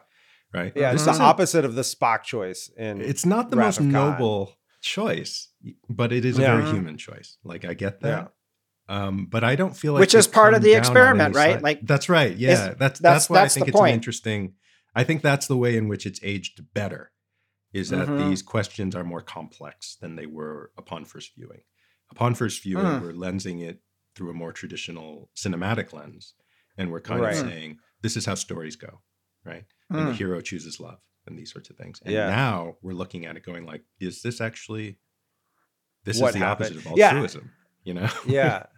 yeah. Yeah, and you can almost see in that scene in the with the architect where he chooses love. The architect's just like, oh, this fucking trope. Like you're gonna like, you're gonna choose. You're gonna find like you're the version that's gonna choose love. Mhm. Like as that's like a story imperative that you have. Fine, we'll do it this way. Um, like I, I I love that read on it. It makes me really want to rewatch the second one now. Like also like the scenes with like the chancellor where they're looking at like the the equipment in Zion. And Fantastic. you're like, Yeah, oh, yeah, you're like, oh, this is like another guy who's like trying to impose his like uh, his articulation of reality Mhm. on us through you know as Neo as a proxy for us. Um, Mhm. and we're like sort of, and there's parts of it that you like get, and there's parts of it that you want to reject. Um, it's great.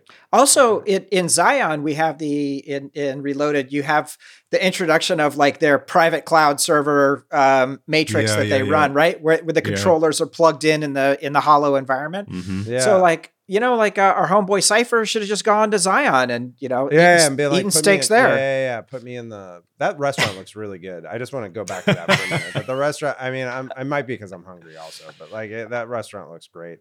Um, the Merovingians place looks great. They have great restaurants in the Matrix. Yeah, well, we're definitely going to do Reloaded. That that uh, Unlimited Michelin stars in the Matrix. they definitely make their own butter. Yeah, it was interesting that like they introduced the idea of like a rogue program and then suddenly you meet a bunch of them. Right. Mm. Yeah, like, you know, yeah. that- that- like Smith is kind of a rogue program, but then Mhm. the Merovingians so is as well. Um, Mhm. Yeah. Keymaker kind of is like like who, how many are there? The you know, werewolves ma- and the ghosts The and like all of the right. yeah yeah yeah, Uh, the um, and then you kind of go well then you know is that's is that the oracle as well like there are just Yeah. so many that start to emerge and you kind of go all right so then what are we actually talking about like is this the emergence of a hybrid race what is this Yeah. And it's totally consistent with your thesis, which is that everyone realizes in their own way that regardless if you're in the matrix or not, that it's that reality is constructed and some rules Yeah. can be followed and some rules can be bent and some rules can be Mhm. broken. And i'm gonna like come up with my own interpretation of it. And my interpretation of it is gonna be like, you know, the white dreadlock guy, like or whatever, you know, like I'm like gonna I'm gonna bust out of whatever like was was required of me. I'm gonna I'm going to adopt some of the narrative requirements. Like I play this role of the monster, but I've got my own thing going on as well. well you know like Um, uh in in some of the um god what is it called the future foundation um Mm. Mm. something Ministry like of the so, Future? like some of the stuff that like Max Max Tar- Tegmark has written about, for example, right? And they're talking about the dangers of AI and how when we talk about say general AI, we use as a really rough classification an AI that could theoretically do anything a human could do, right? Roughly. Mm-hmm. But the process of that is not necessarily specified. So if you get an AI that can convince a human to do something, they can technically do something a human can do. They're just using a human as a proxy to do it, right? Yeah. don't Right, to do right. it themselves. And that just means they have to be convincing or that they have to be high aware enough of a person's incentives and motivation to get that person to do something. Um, Yeah. so if you look at that as a as a potential ground level definition, right? One of the other things that they talk about is sort of the idea that one of the first life imperatives is you replicate yourself. So the first thing that an AI would do is make sure that it can be uh, in some it can replicate itself somewhere else so as to survive and continue its mission. One of the things they talk about which is really interesting is the idea that a strategy potentially to limit the damage an AI could do is to spawn Yeah. multiple AIs that work in contest with each other. So they are policing themselves. Like one AI is Hmm. working against another AI in order to sort of limit the amount of power a singular quote unquote entity could develop. And you kind of go, okay. So with that information as something that people are actually theorizing now, how do we look at the matrix then? Right? Mm-hmm. is this is this an internal struggle that the matrix that the matrix develops for itself to make sure it can police itself you know Well, that's the Oracle and the architect, right? machine-like. yeah but Yeah. but, but also the oracle right so Yeah, these two yeah. these two poles of hmm Yeah. which are broadly categorized as intellectual and empathetic right Mm-hmm. Right. Right. Right. but also predeterminism and choice. That those, Yeah. Mhm. that's the other sort of uh, TikTok of them. But Mm. over the course of the story, Neo becomes closer and closer to machines and Mhm. further and further away from humans, and Smith Mhm. becomes closer and closer to humans. Mm-hmm. Right? Even though their affects are slightly different, Neo remains Yeah. a contiguous individual person. Smith spawns himself over and over and over again. But by his He own, becomes more emotional. Neo becomes less Maybe. emotional. less, yeah, well, not less emotional, but more expressive. he starts to think he starts to think less about himself he starts to Right, think right, in, right. in a broader way right he Right. becomes Mm. kind of quasi-religious in that way but Mhm. smith by his own definition of vir- of a viral comparison to humans becomes more human as well but even Yeah. though Yeah, he's yeah. technically replicating himself so you kind of go these things begin to migrate towards each other these two poles that you establish as as the the yin and the yang and the the enemies in the Yeah. story they start to migrate more towards each other right Yeah. Towards the middle. and so it's it's interesting because I feel like that probably that wasn't necessarily on the agenda when the first movie was made. right. Right. By the right. third movie, it's changed. Yeah, Yeah. Like, it's the point. yeah. yeah. I I wonder about that too. I because I had this. It's so funny you mentioned this because I had this note when I watched this movie. Like it was basically just like the yin yang is a really good idea. Like whoever Mm. came up with that was a really good idea Mm. because like this idea that like there are opposites, but like you know the the the opposite is contained within itself. Like is like just Mhm. such a profound thing to be able to express graphically. It was like all timer, all timer in the human race, like coming up with Yeah. that one. Um, and like that idea is like what you're talking about. Is like yes, like they are they they are presented. There are these ideas that are presented as di you know as like diametric opposites, but in reality they contain the opposites within them. But Yeah. it's only in the unveiling of the sh- uh, it's only in the unveiling of all of the movies that you really kind of get to see that. You get hints of it here. So it does i think i have the same question. I was like how much do we know where we were going on this thing? This is i as a meta point sort of the same thing of like do you know when a thing is working? One of our big questions like we Mhm. always talk about when we talk about franchise fiction was like do they have a plan? Do they know where this thing do we do they know where this thing ends up? Like is there an endpoint or are they just like finding it along the way? And there's so many stories like of them just finding along the way. We just did close encounters last last week and spielberg was finding the third act of that movie like on the day. Like it was Yeah. like you know that like they were that was not and it's like one of the most important canonically brilliant science fiction like acts in cinema history. Um so sometimes you just get lucky and you find a miracle here i do wonder like thematically if they knew where they were going with this or if they found it along the way it felt to me like they clearly had some good vision um, more broadly when they were making the first Matrix. For me, the wheels fell off a little bit. I I love Reloaded on the exact same level as the original Matrix, and then for Hmm. me, Revolutions was a big fall off.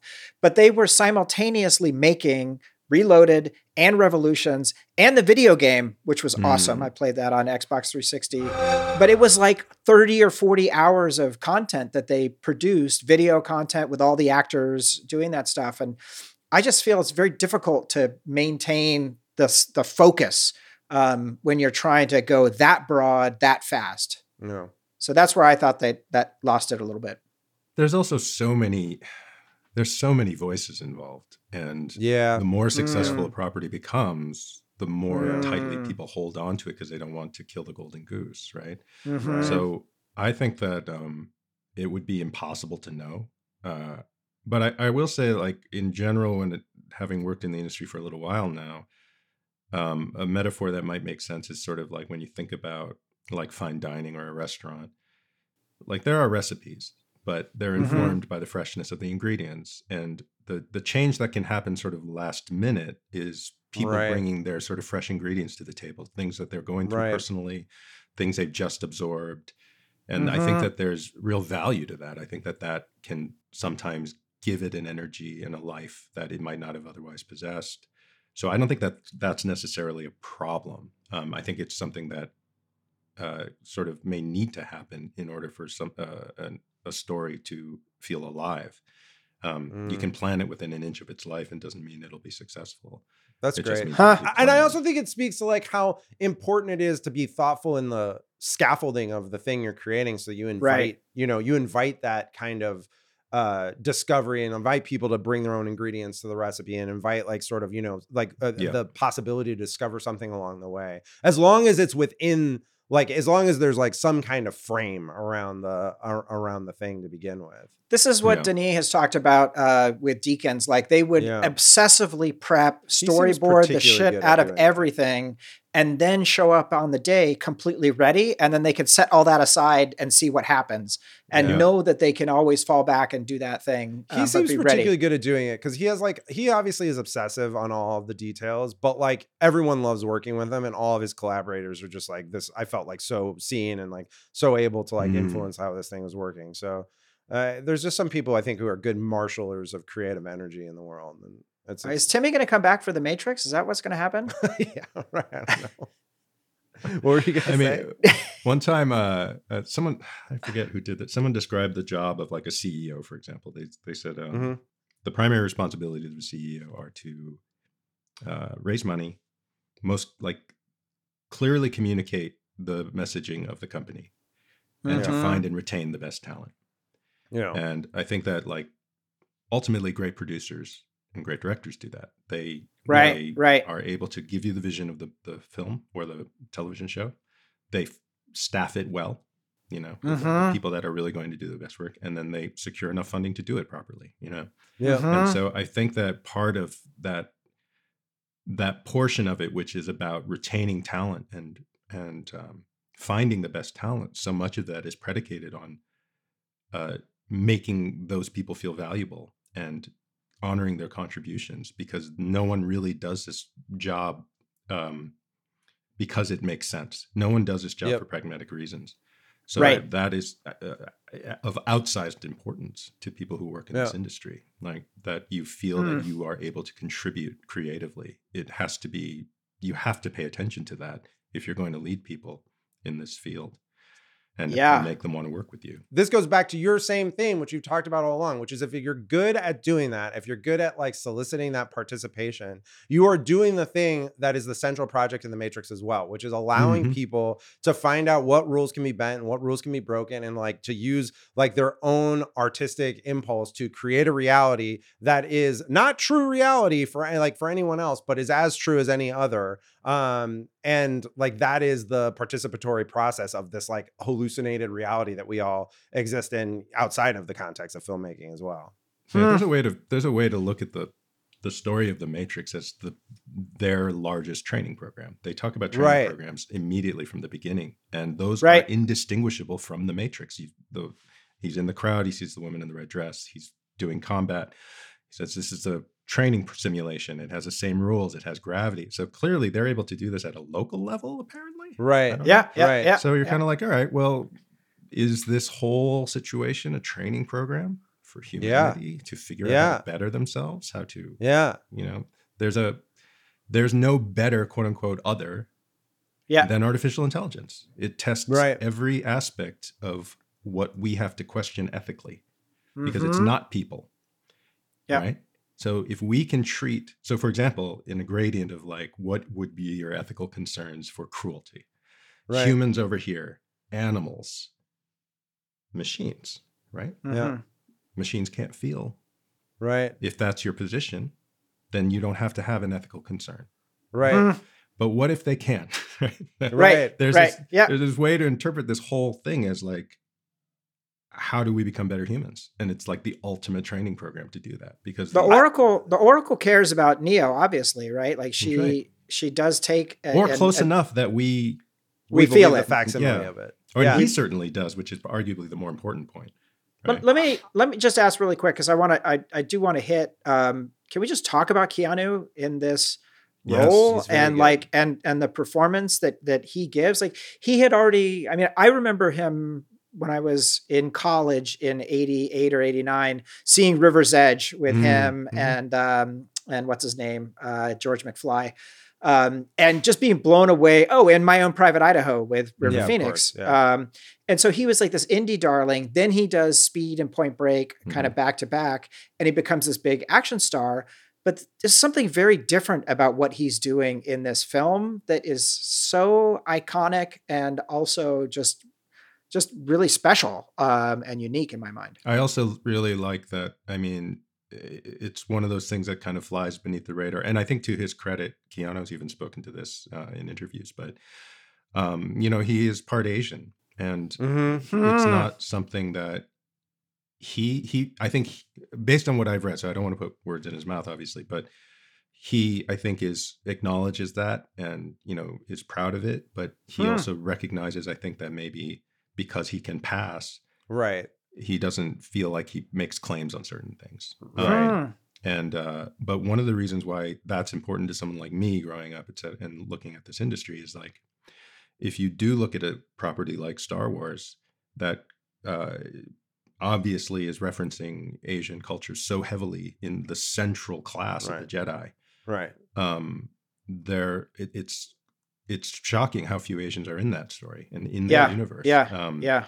And so to have- Especially given George's connection with Japan, right? His obsession with Kurosawa. That's what I mean. yeah, yeah. Like that, And that's, that's all over the place. Right. Um, and in, in a similar way, uh, you know, you could raise a little bit of that flag with the Matrix, but even as early, like right in the second picture, there's so many more people of color. There's so many, Yes, like, yes. there's so much like diversity for that time that comes out there, and it it again leads me to think that there's a uh, the the sort of personal concerns of the filmmakers is emerging as you know into their work you know into the way they want to show the world of the future and quote unquote the real world that's very Yeah. interesting to me that the real world is populated by people of color Mhm. um, people with diverse looks and backgrounds etc I thought that was really that that stuck out to me as as this trilogy as a whole. Like I, I thought that was an important aspect of it.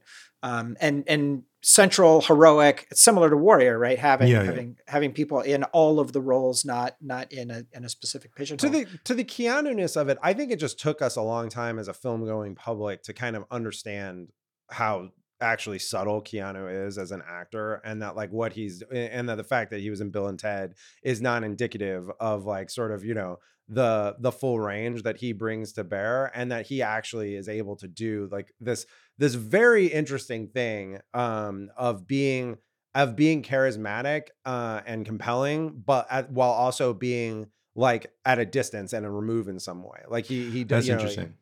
That's interesting. I, I I feel like the thing that I respond to most about him is that I, I think that his his sort of native humanity always shines yes through. yeah Yeah. Um, and so I it it's the sort of thing that um, it's impossible to quantify, uh, Mhm. but it it creates a sort of resonance that I, I find very compelling. he's he's totally present uh, in every moment, right? Like he is he's showing the fear, he's showing uh, confusion, excitement, um, o- loyalty, uh, bravery, and love, um, and he you believe every state that he's in um, at every moment. Also, I mean, I, th- I it's interesting. Bill and Ted, yeah, from a from a film perspective, if you're like um, casting or you're concerned about typecasting, what have you, but as an audience member and as a as a as an actor as well, that gives me a huge amount of comfort that he can do quite a wide range of things because Right. it's very hard to do comedy, yeah Um, of course Right. but he can really do comedy.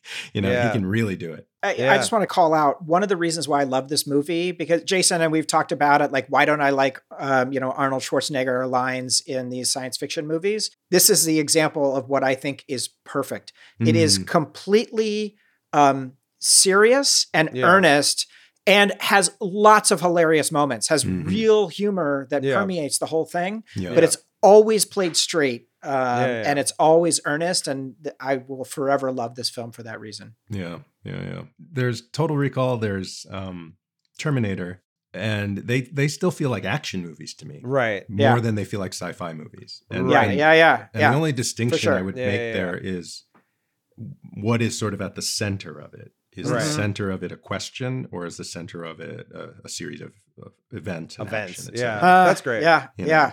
And Yeah. um, yeah to me, like the Matrix is really like it has so much action. The Yeah. amount of philosophical or ethical questioning that has to be present as well to make it feel like sci-fi, it, it has to Yeah. be proportionately massive, which I think it does. Um, because there's so much action. There were so many fights I didn't remember seeing. Yeah well, I, you I so I do want to hone in on this for just a second. So Yuen Woo-ping um, brought in to do the the wire work uh, for the fight scenes. Mhm. After four months of training, Yuen was optimistic, but then began to worry when he realized how quote unfit the actors were. Also, Keanu underwent a two level fusion of his cervical neck spine right. due to Yeah. a spinal cord compression from a herniated disc before production. yeah So this is why Keanu does not do very many kicks, although he does some fucking amazing kicks uh, Yeah. in in this uh, in the course of this movie.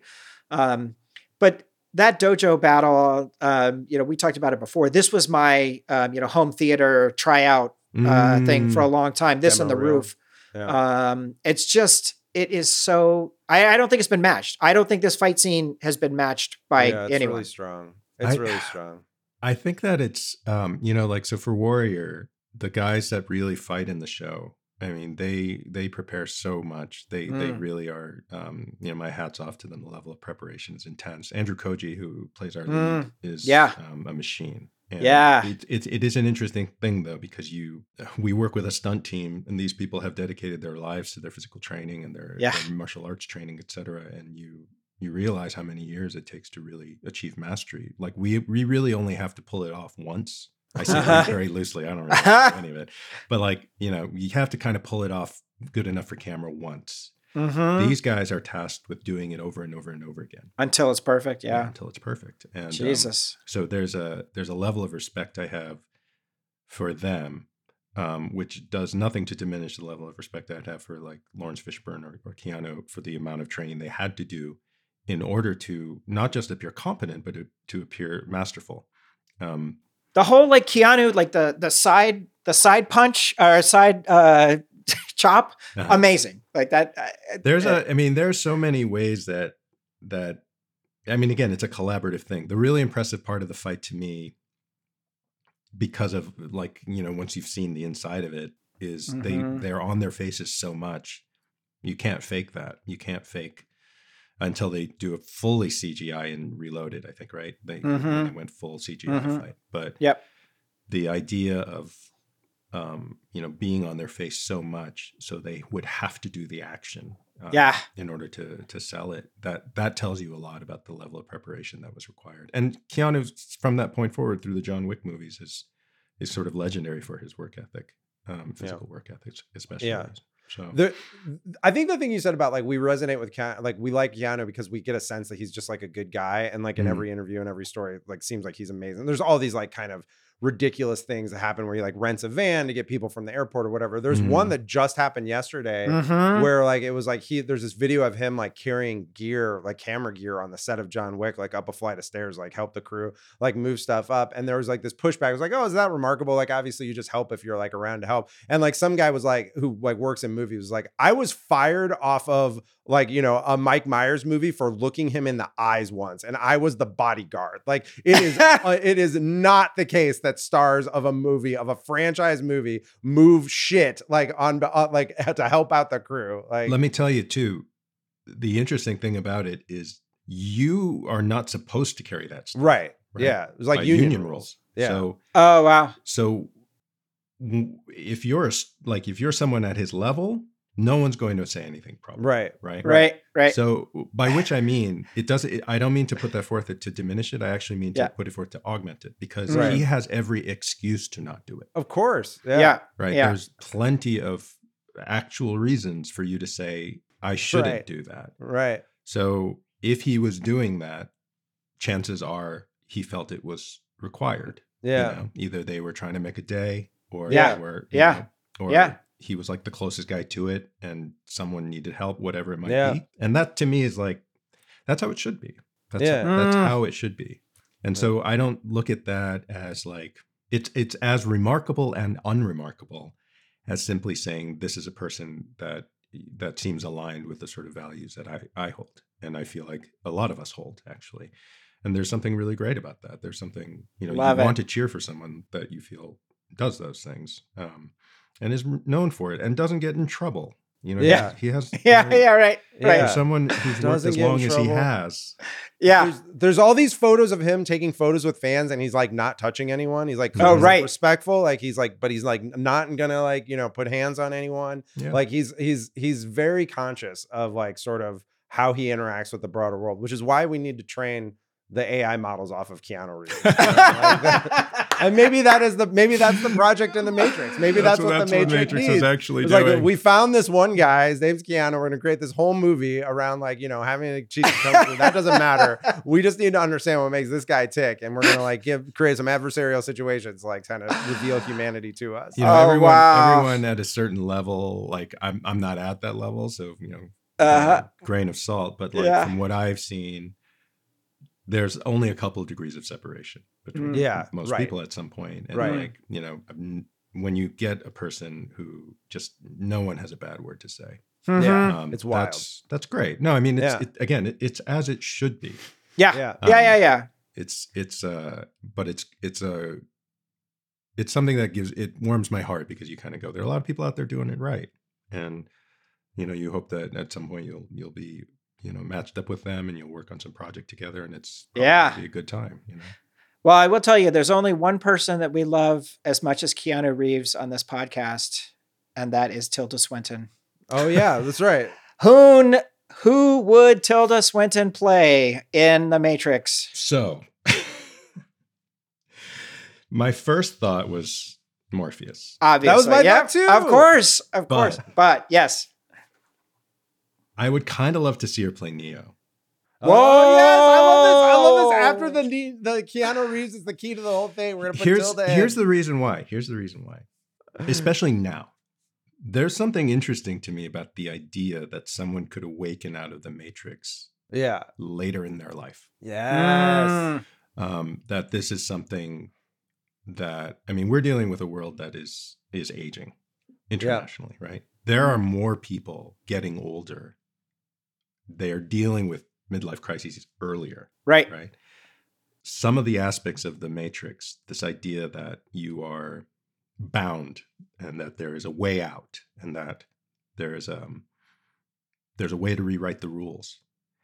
That speaks to middle age very strongly, I think. And the idea of reinvention and that in the reinvention of yourself you reinvent the world Mm. and that's those are the sorts of ideas that i think um, an older actor can bring to bear with a That's lot of great. authority Wow. and that um, she in particular can bring to bear because she seems like she's between worlds anyway all the time Yeah, exactly.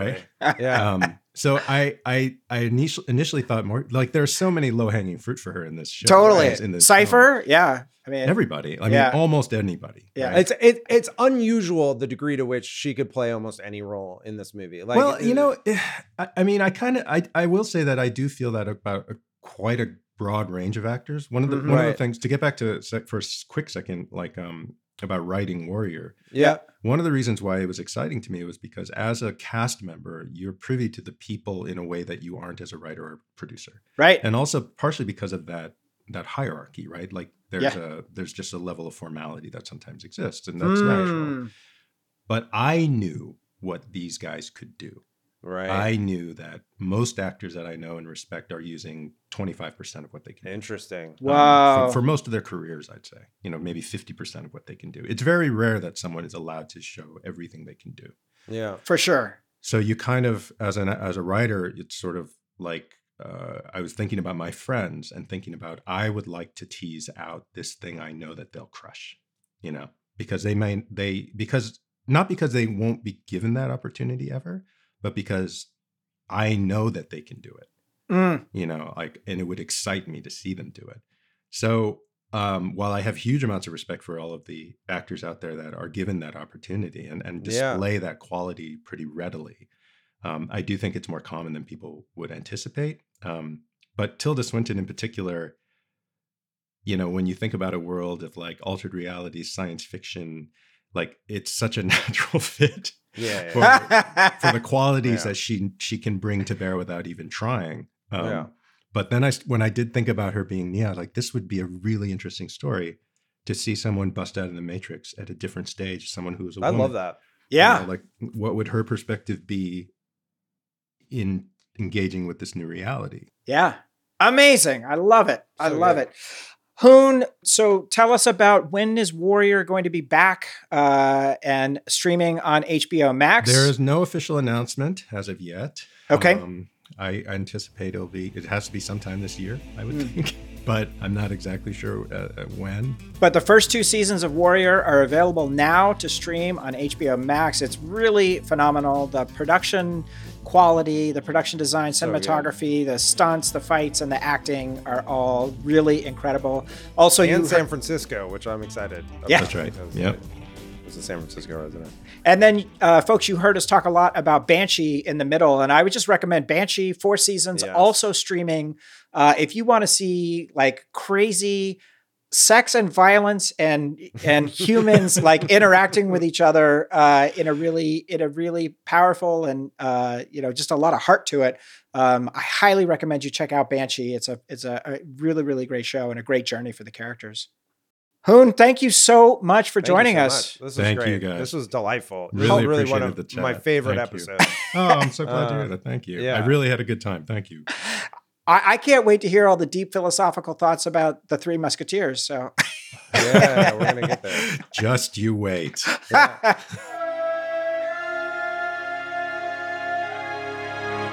holy shit! How about Hoon Lee? He's he's one of the best guests we've ever had. Like and like you just never know if you're gonna have like you like he's just incredibly thoughtful.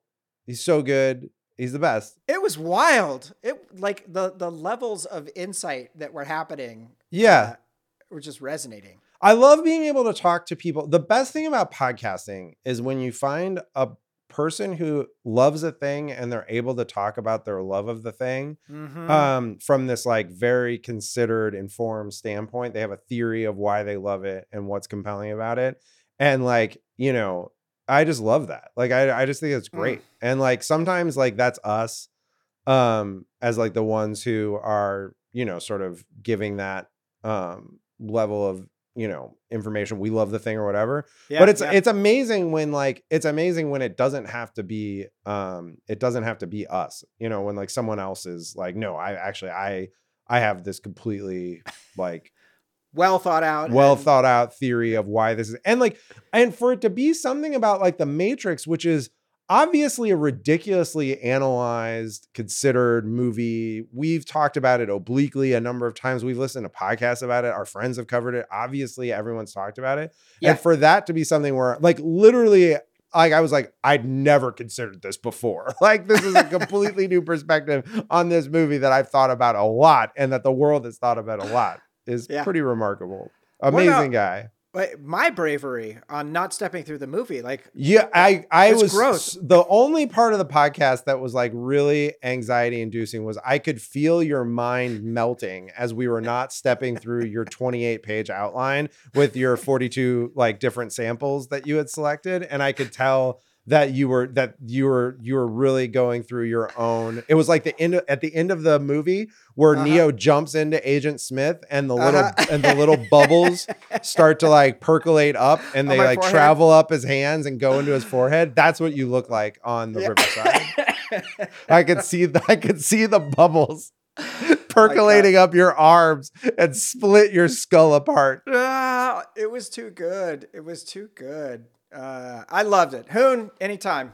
Any- Anytime. Anytime. Well, what do you say? Should we do some letters? Let's do some letters and apologies to our letter writers uh, that we didn't have. Uh, we spent so much time in the main segment that we could not uh, keep Hoon for the for the letter segment. Yes. Yes. and as a We're s- programming note, did you see Silly's note? Silly has a letter. Also. Oh, yeah, yeah, yeah. Okay. Yeah. Yes. We will do that in one second. Right after. The Truth Sayer. Yes. All right. Here we go. All right, Beria here. It's time for The Matrix Truth Saying. Clearly, the best actor in The Matrix is Joey Pantoliano.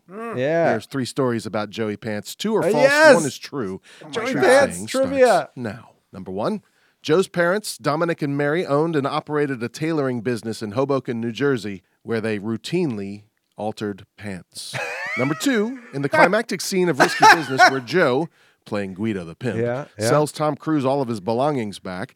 Joey tosses an expensive vase to Tom, and the vase broke and gave Tom a big scar on his forearm that he still has today. Interesting. And number three, during his tenure on The Sopranos, for which he won an Emmy, Joey Pants struggled to stay anonymous in New Jersey where they were filming. So, to avoid being recognized by fans, he wore a wig based on the hairstyle of Christopher Nolan, with whom he had just worked in Memento. Which one of those stories is true? Oh man, I think Pants Pants is so good. I love that. I love Pants's pants. I just want Pants's pants to be true, so I'm going number one. All right. I'm going with number two. I'm going with a scar. I think Uh, the least likely is number three, so I'll be I'll be amazed if it's number three. All right. Here we go. So, which one of those three stories is true? The true story here is number three. Oh wore a my God! Christopher Nolan Damn! style wig to wear around New Jersey What? to remain anonymous while they were filming The Sopranos. This here is the ends the truth saying. Best. Holy this is the shit. best podcast segment of all time. Like How is this possible? people wish they had this kind of content for a whole podcast. We got got though. It's great. We got got. All right. Our second uh, voicemail. Hey guys, Kev here. Wow, what a show. Finally covering one of the biggest films in the Dune pod canon, the Wachowskis' post apocalyptic cyberpunk brain in a vat kung fu hero's journey, The Matrix. And of course, for a great movie, we have to have a great guest, and who better than the great Hoon Lee? Mr. Lee, we loved you as Toad on SEE, and you are just fantastic Yes. as the voice of Master Splinter as well. So Mm. excited to hear you on the show. Kev's question Joey Pants knows this steak doesn't exist. He knows that when he puts it in his mouth, the Matrix is telling his brain that I'm it is so juicy and steak. delicious. If the agents had to bribe you with the taste of one food, any food, what would it be? What would make you realize after nine years that ignorance is bliss? This is a great. This is a great. Thanks question. always, guys. Much love to the editing team. Peace and love, and I'll talk to you soon. That's a great question. Once again, it's Kev's questions. Kev crushing it. That's hard though. I, it's hard because literally 20 different foods would would be sufficient to get me to turn on my friends. Like it And would be. so- it's, it's a, I'm so so, hungry hungry, right now. right now that like literally, literally anything would work. A silly just said in chat, Kraft macaroni and cheese, and like I will say, like a particular like deep flavor for me is Velveeta shells and cheese that has been uh, put in the fridge to congeal Mm. overnight and then Oh, it's yeah. eaten cold the next day Yes. out of the storage container. Um, that is a real. I would just, I would make in in my broke college days, I would make shells and cheese, uh, and then just store it in the fridge right away and not even eat a bite of it because I just Whoa. wanted it cold. Uh, I just wanted it cold out of the fridge. Um, Incredible. So I'm going with that. sounds delicious. I would eat the whole fucking package right now. Oh my god, I miss desperately the little Chihuahua, um, and so like I would like for me it would be one of their burritos um, with all three of their incredible sauces, uh, and include not even including the other two sauces that they have. Um, but that that's like my dream. I'm missing it so much. fried chicken is another good is like Oof. another good option uh i feel in the same kind of area like a nice bagel with lox may probably like a salt bagel with really fresh lox like a Russ & Daughters spread i would Oh kill for like a chocolate babka from Russ & Daughters jesus You're really you're really food focused. i'm hungry All right, we're gonna make it. Uh, Silly sends us a letter. It says Dune Pod Matrix letter. Really excited about this week's conversation. At the top, I wanted to welcome Hoon Lee to Yes. the Dune Pod family. We watched a lot of his shows in the Chuckle Hut in the lead up to past episodes, and the one I have really stuck with and loved is Warrior. As a longtime fan of Hong Kong action and martial arts cinema, and more recently the Indonesian action cinema, born of films like The Raid, it's been a joy to watch such a rich show that draws deeply from that tradition, but is also uniquely American. The cast is amazing, and love seeing the incredible Joe Taslim in more stuff. Wang Chao's such a fascinating, complex character who sits masterfully at the intersection of the show's various factions and conflicts. It's a character that reminds me of Littlefinger or Spider in terms of bringing layers and mm. subtext to a character's dialogue and performance and being the smartest one in the room. The Matrix was such a landmark film for me growing up. I was 15 and saw it four times in theaters, including dragging my dad to see it again in NYC while we were on vacation. We'd never seen anything like it before. It brought to life the over the top anime action I'd seen, as well as martial arts and wire work from martial arts and wuxia movies I had watched with my dad growing up. It was the first DVD we owned, and I even convinced my dad to buy a DVD player so we could have it. I bought a fossil watch with the Matrix code. I bought a long tre- black trench coat, which sadly after Columbine I couldn't wear anymore, but it was such a formative movie and cultural moment to live through. Mm-hmm. Jason, uh, just speaking of this, the feeling, uh, the feeling that we got and that kind of connection when you saw this and heard this in the theater. That click, that that phone, the Nokia 8110. yeah You couldn't get it. oh yeah that's a good I was phone. dying, couldn't get it. switchblade phone Oh man, that was a classic. Really strong also, as previously stated, I Haitch owned the Matrix trilogy on HD DVD uh, Mm-hmm. for my Xbox One. Uh, or 360. All right. Mm. It also really highlighted Keanu's dedication to his craft and really learning the choreography and the stunts and molding himself into an action star that continues to his to this day in the incredible John Wick franchise. It makes such a difference to be able to follow the action and see the star themselves doing the action, especially from someone who did not come originally from martial arts. Major props to him and the whole cast who really showed up to make the action look great and believable and have it all filmed in a way that felt so fresh and revolutionary. I think The Matrix also highlights the cost and challenge of resisting oppression. It's more comfortable to be blissfully plugged into life, unaware of the realities and oppressive structures around you. It can be painful and uncomfortable to become woke to the reality and systems of exploitation around you. Holy shit. Is mm. that where that is? Is woke from The Matrix? No, no, no, no. Woke is from woke is from black culture for going back decades. It is not. It is not from the Matrix. Dune Pod retracts that previous statement by, by Haitch. It is also relevant as rewatch for our current climate as a trans allegory and the disconnect between someone's perceived self versus their authentic self, and that the character of Switch was originally supposed to be one gender inside the Matrix and another in the real world. Anyway, love the movie. You all see you in the Chuckle Hut. Woo! Silly, Silly. Silly's really doing a great job. Thanks, buddy. Love the silly reel. I love. Uh, I love getting the silly letters. Like I love the silly skits. Also, obviously, but the silly letters are like so well considered and well written. Uh, It's nice to hear his thoughts, and he's been doing a bang up job uh, projectioning for us. So we're really grateful for all the time he gives us. Incredible. Thank you, Silly. And Holy shit, here we go. Dune Pod, hey, this is Corey calling from Austin, Texas about 1999 science fiction masterpiece, The Matrix. Man, I was resistant to The Matrix when it was coming out. I don't know why. I don't even remember why. I kind of didn't want to see it. And then I had a buddy who talked me into it and drive me to the theater to see it. And I was quickly converted to, wow, this is one of the most awesome sci-fi movies I'd ever seen. I can't say I revisit it often.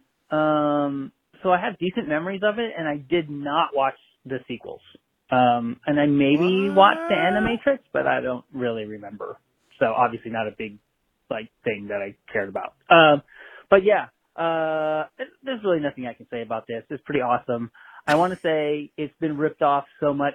I think that's why I never revisited it, right? Because everyone was like copying the all the cool shit that the Matrix did for the longest time. I want to say my favorite copy of the Matrix is in the very beginning of 3,000 miles, I think, or 300 miles to Graceland. I think it's 300 miles to Graceland Hmm. with Kurt Russell and um, Kevin Costner. Uh, there's an opening sequence of that, the, the title sequence of the credits, and there's these two scorpions Matrix fighting. It's totally CGI. I Huh. probably brought this up on a previous voicemail because I love it so much. Definitely not. But anyway, um, check it out. Just the beginning. That movie is not for everyone.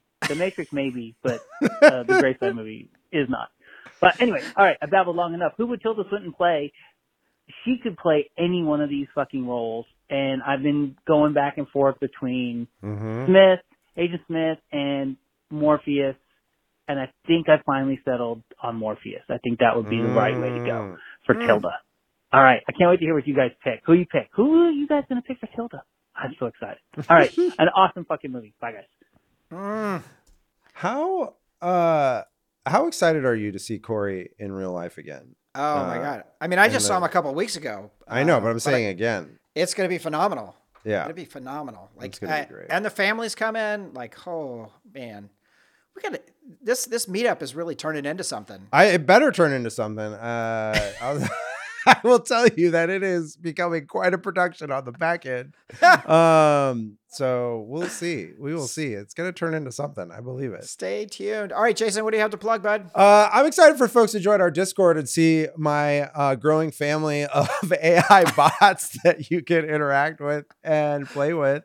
Um, I'm pretty excited about this one. This that is about to go live just after we get off this, where um, you give it uh, a line, like you give it like sort of a, a, you know, you say something to it, and it generates an artificial quote, like epigram style from Dune. Um, that is thematically similar to what you to what you said. Um, so uh, yeah, I'm excited to people to, for people to see it. It's a lot more tractable than the um uh than the D and D bot at this time. So Amazing. This, one feels real. I'm gonna plug burritos. I'm. Burrito. Oh, stop. so- help! I don't know if I've ever had this little chihu- Chihuahua burrito that you speak What? of. No, I don't think I've ever had it. All right, let's fix that. Let's meet up in real life, Jason, and have a burrito. All right, we'll meet up in real life and have a burrito. And that's it for this episode. I'm going to thank Jason and Hoon for an incredible conversation. Next week, the triumphant return of the co host and producer of the Letterboxd and 70mm podcasts, Slim. We cover one of my favorite 70s sci fi movies, the brutal gladiatorial classic starring James Caan, Rollerball. If you're enjoying the show, we need your help. Take a minute to leave us a five star rating and a review wherever you listen to your podcast, or just tell your friends about us because it really does help new listeners find the show. We also have a Discord server where you can hang out with us online whenever you want. The link is in the show notes. DunePod is a TAPEDECK podcast, Jawn, a production of Haitch Industries. Our artwork is by Catcher, and our theme music was composed by Toby Forsman of Whipsong Music. The episode was edited by Megan Hayward of Edit Audio and produced by me, Haitch. Thanks for listening. See everybody next week.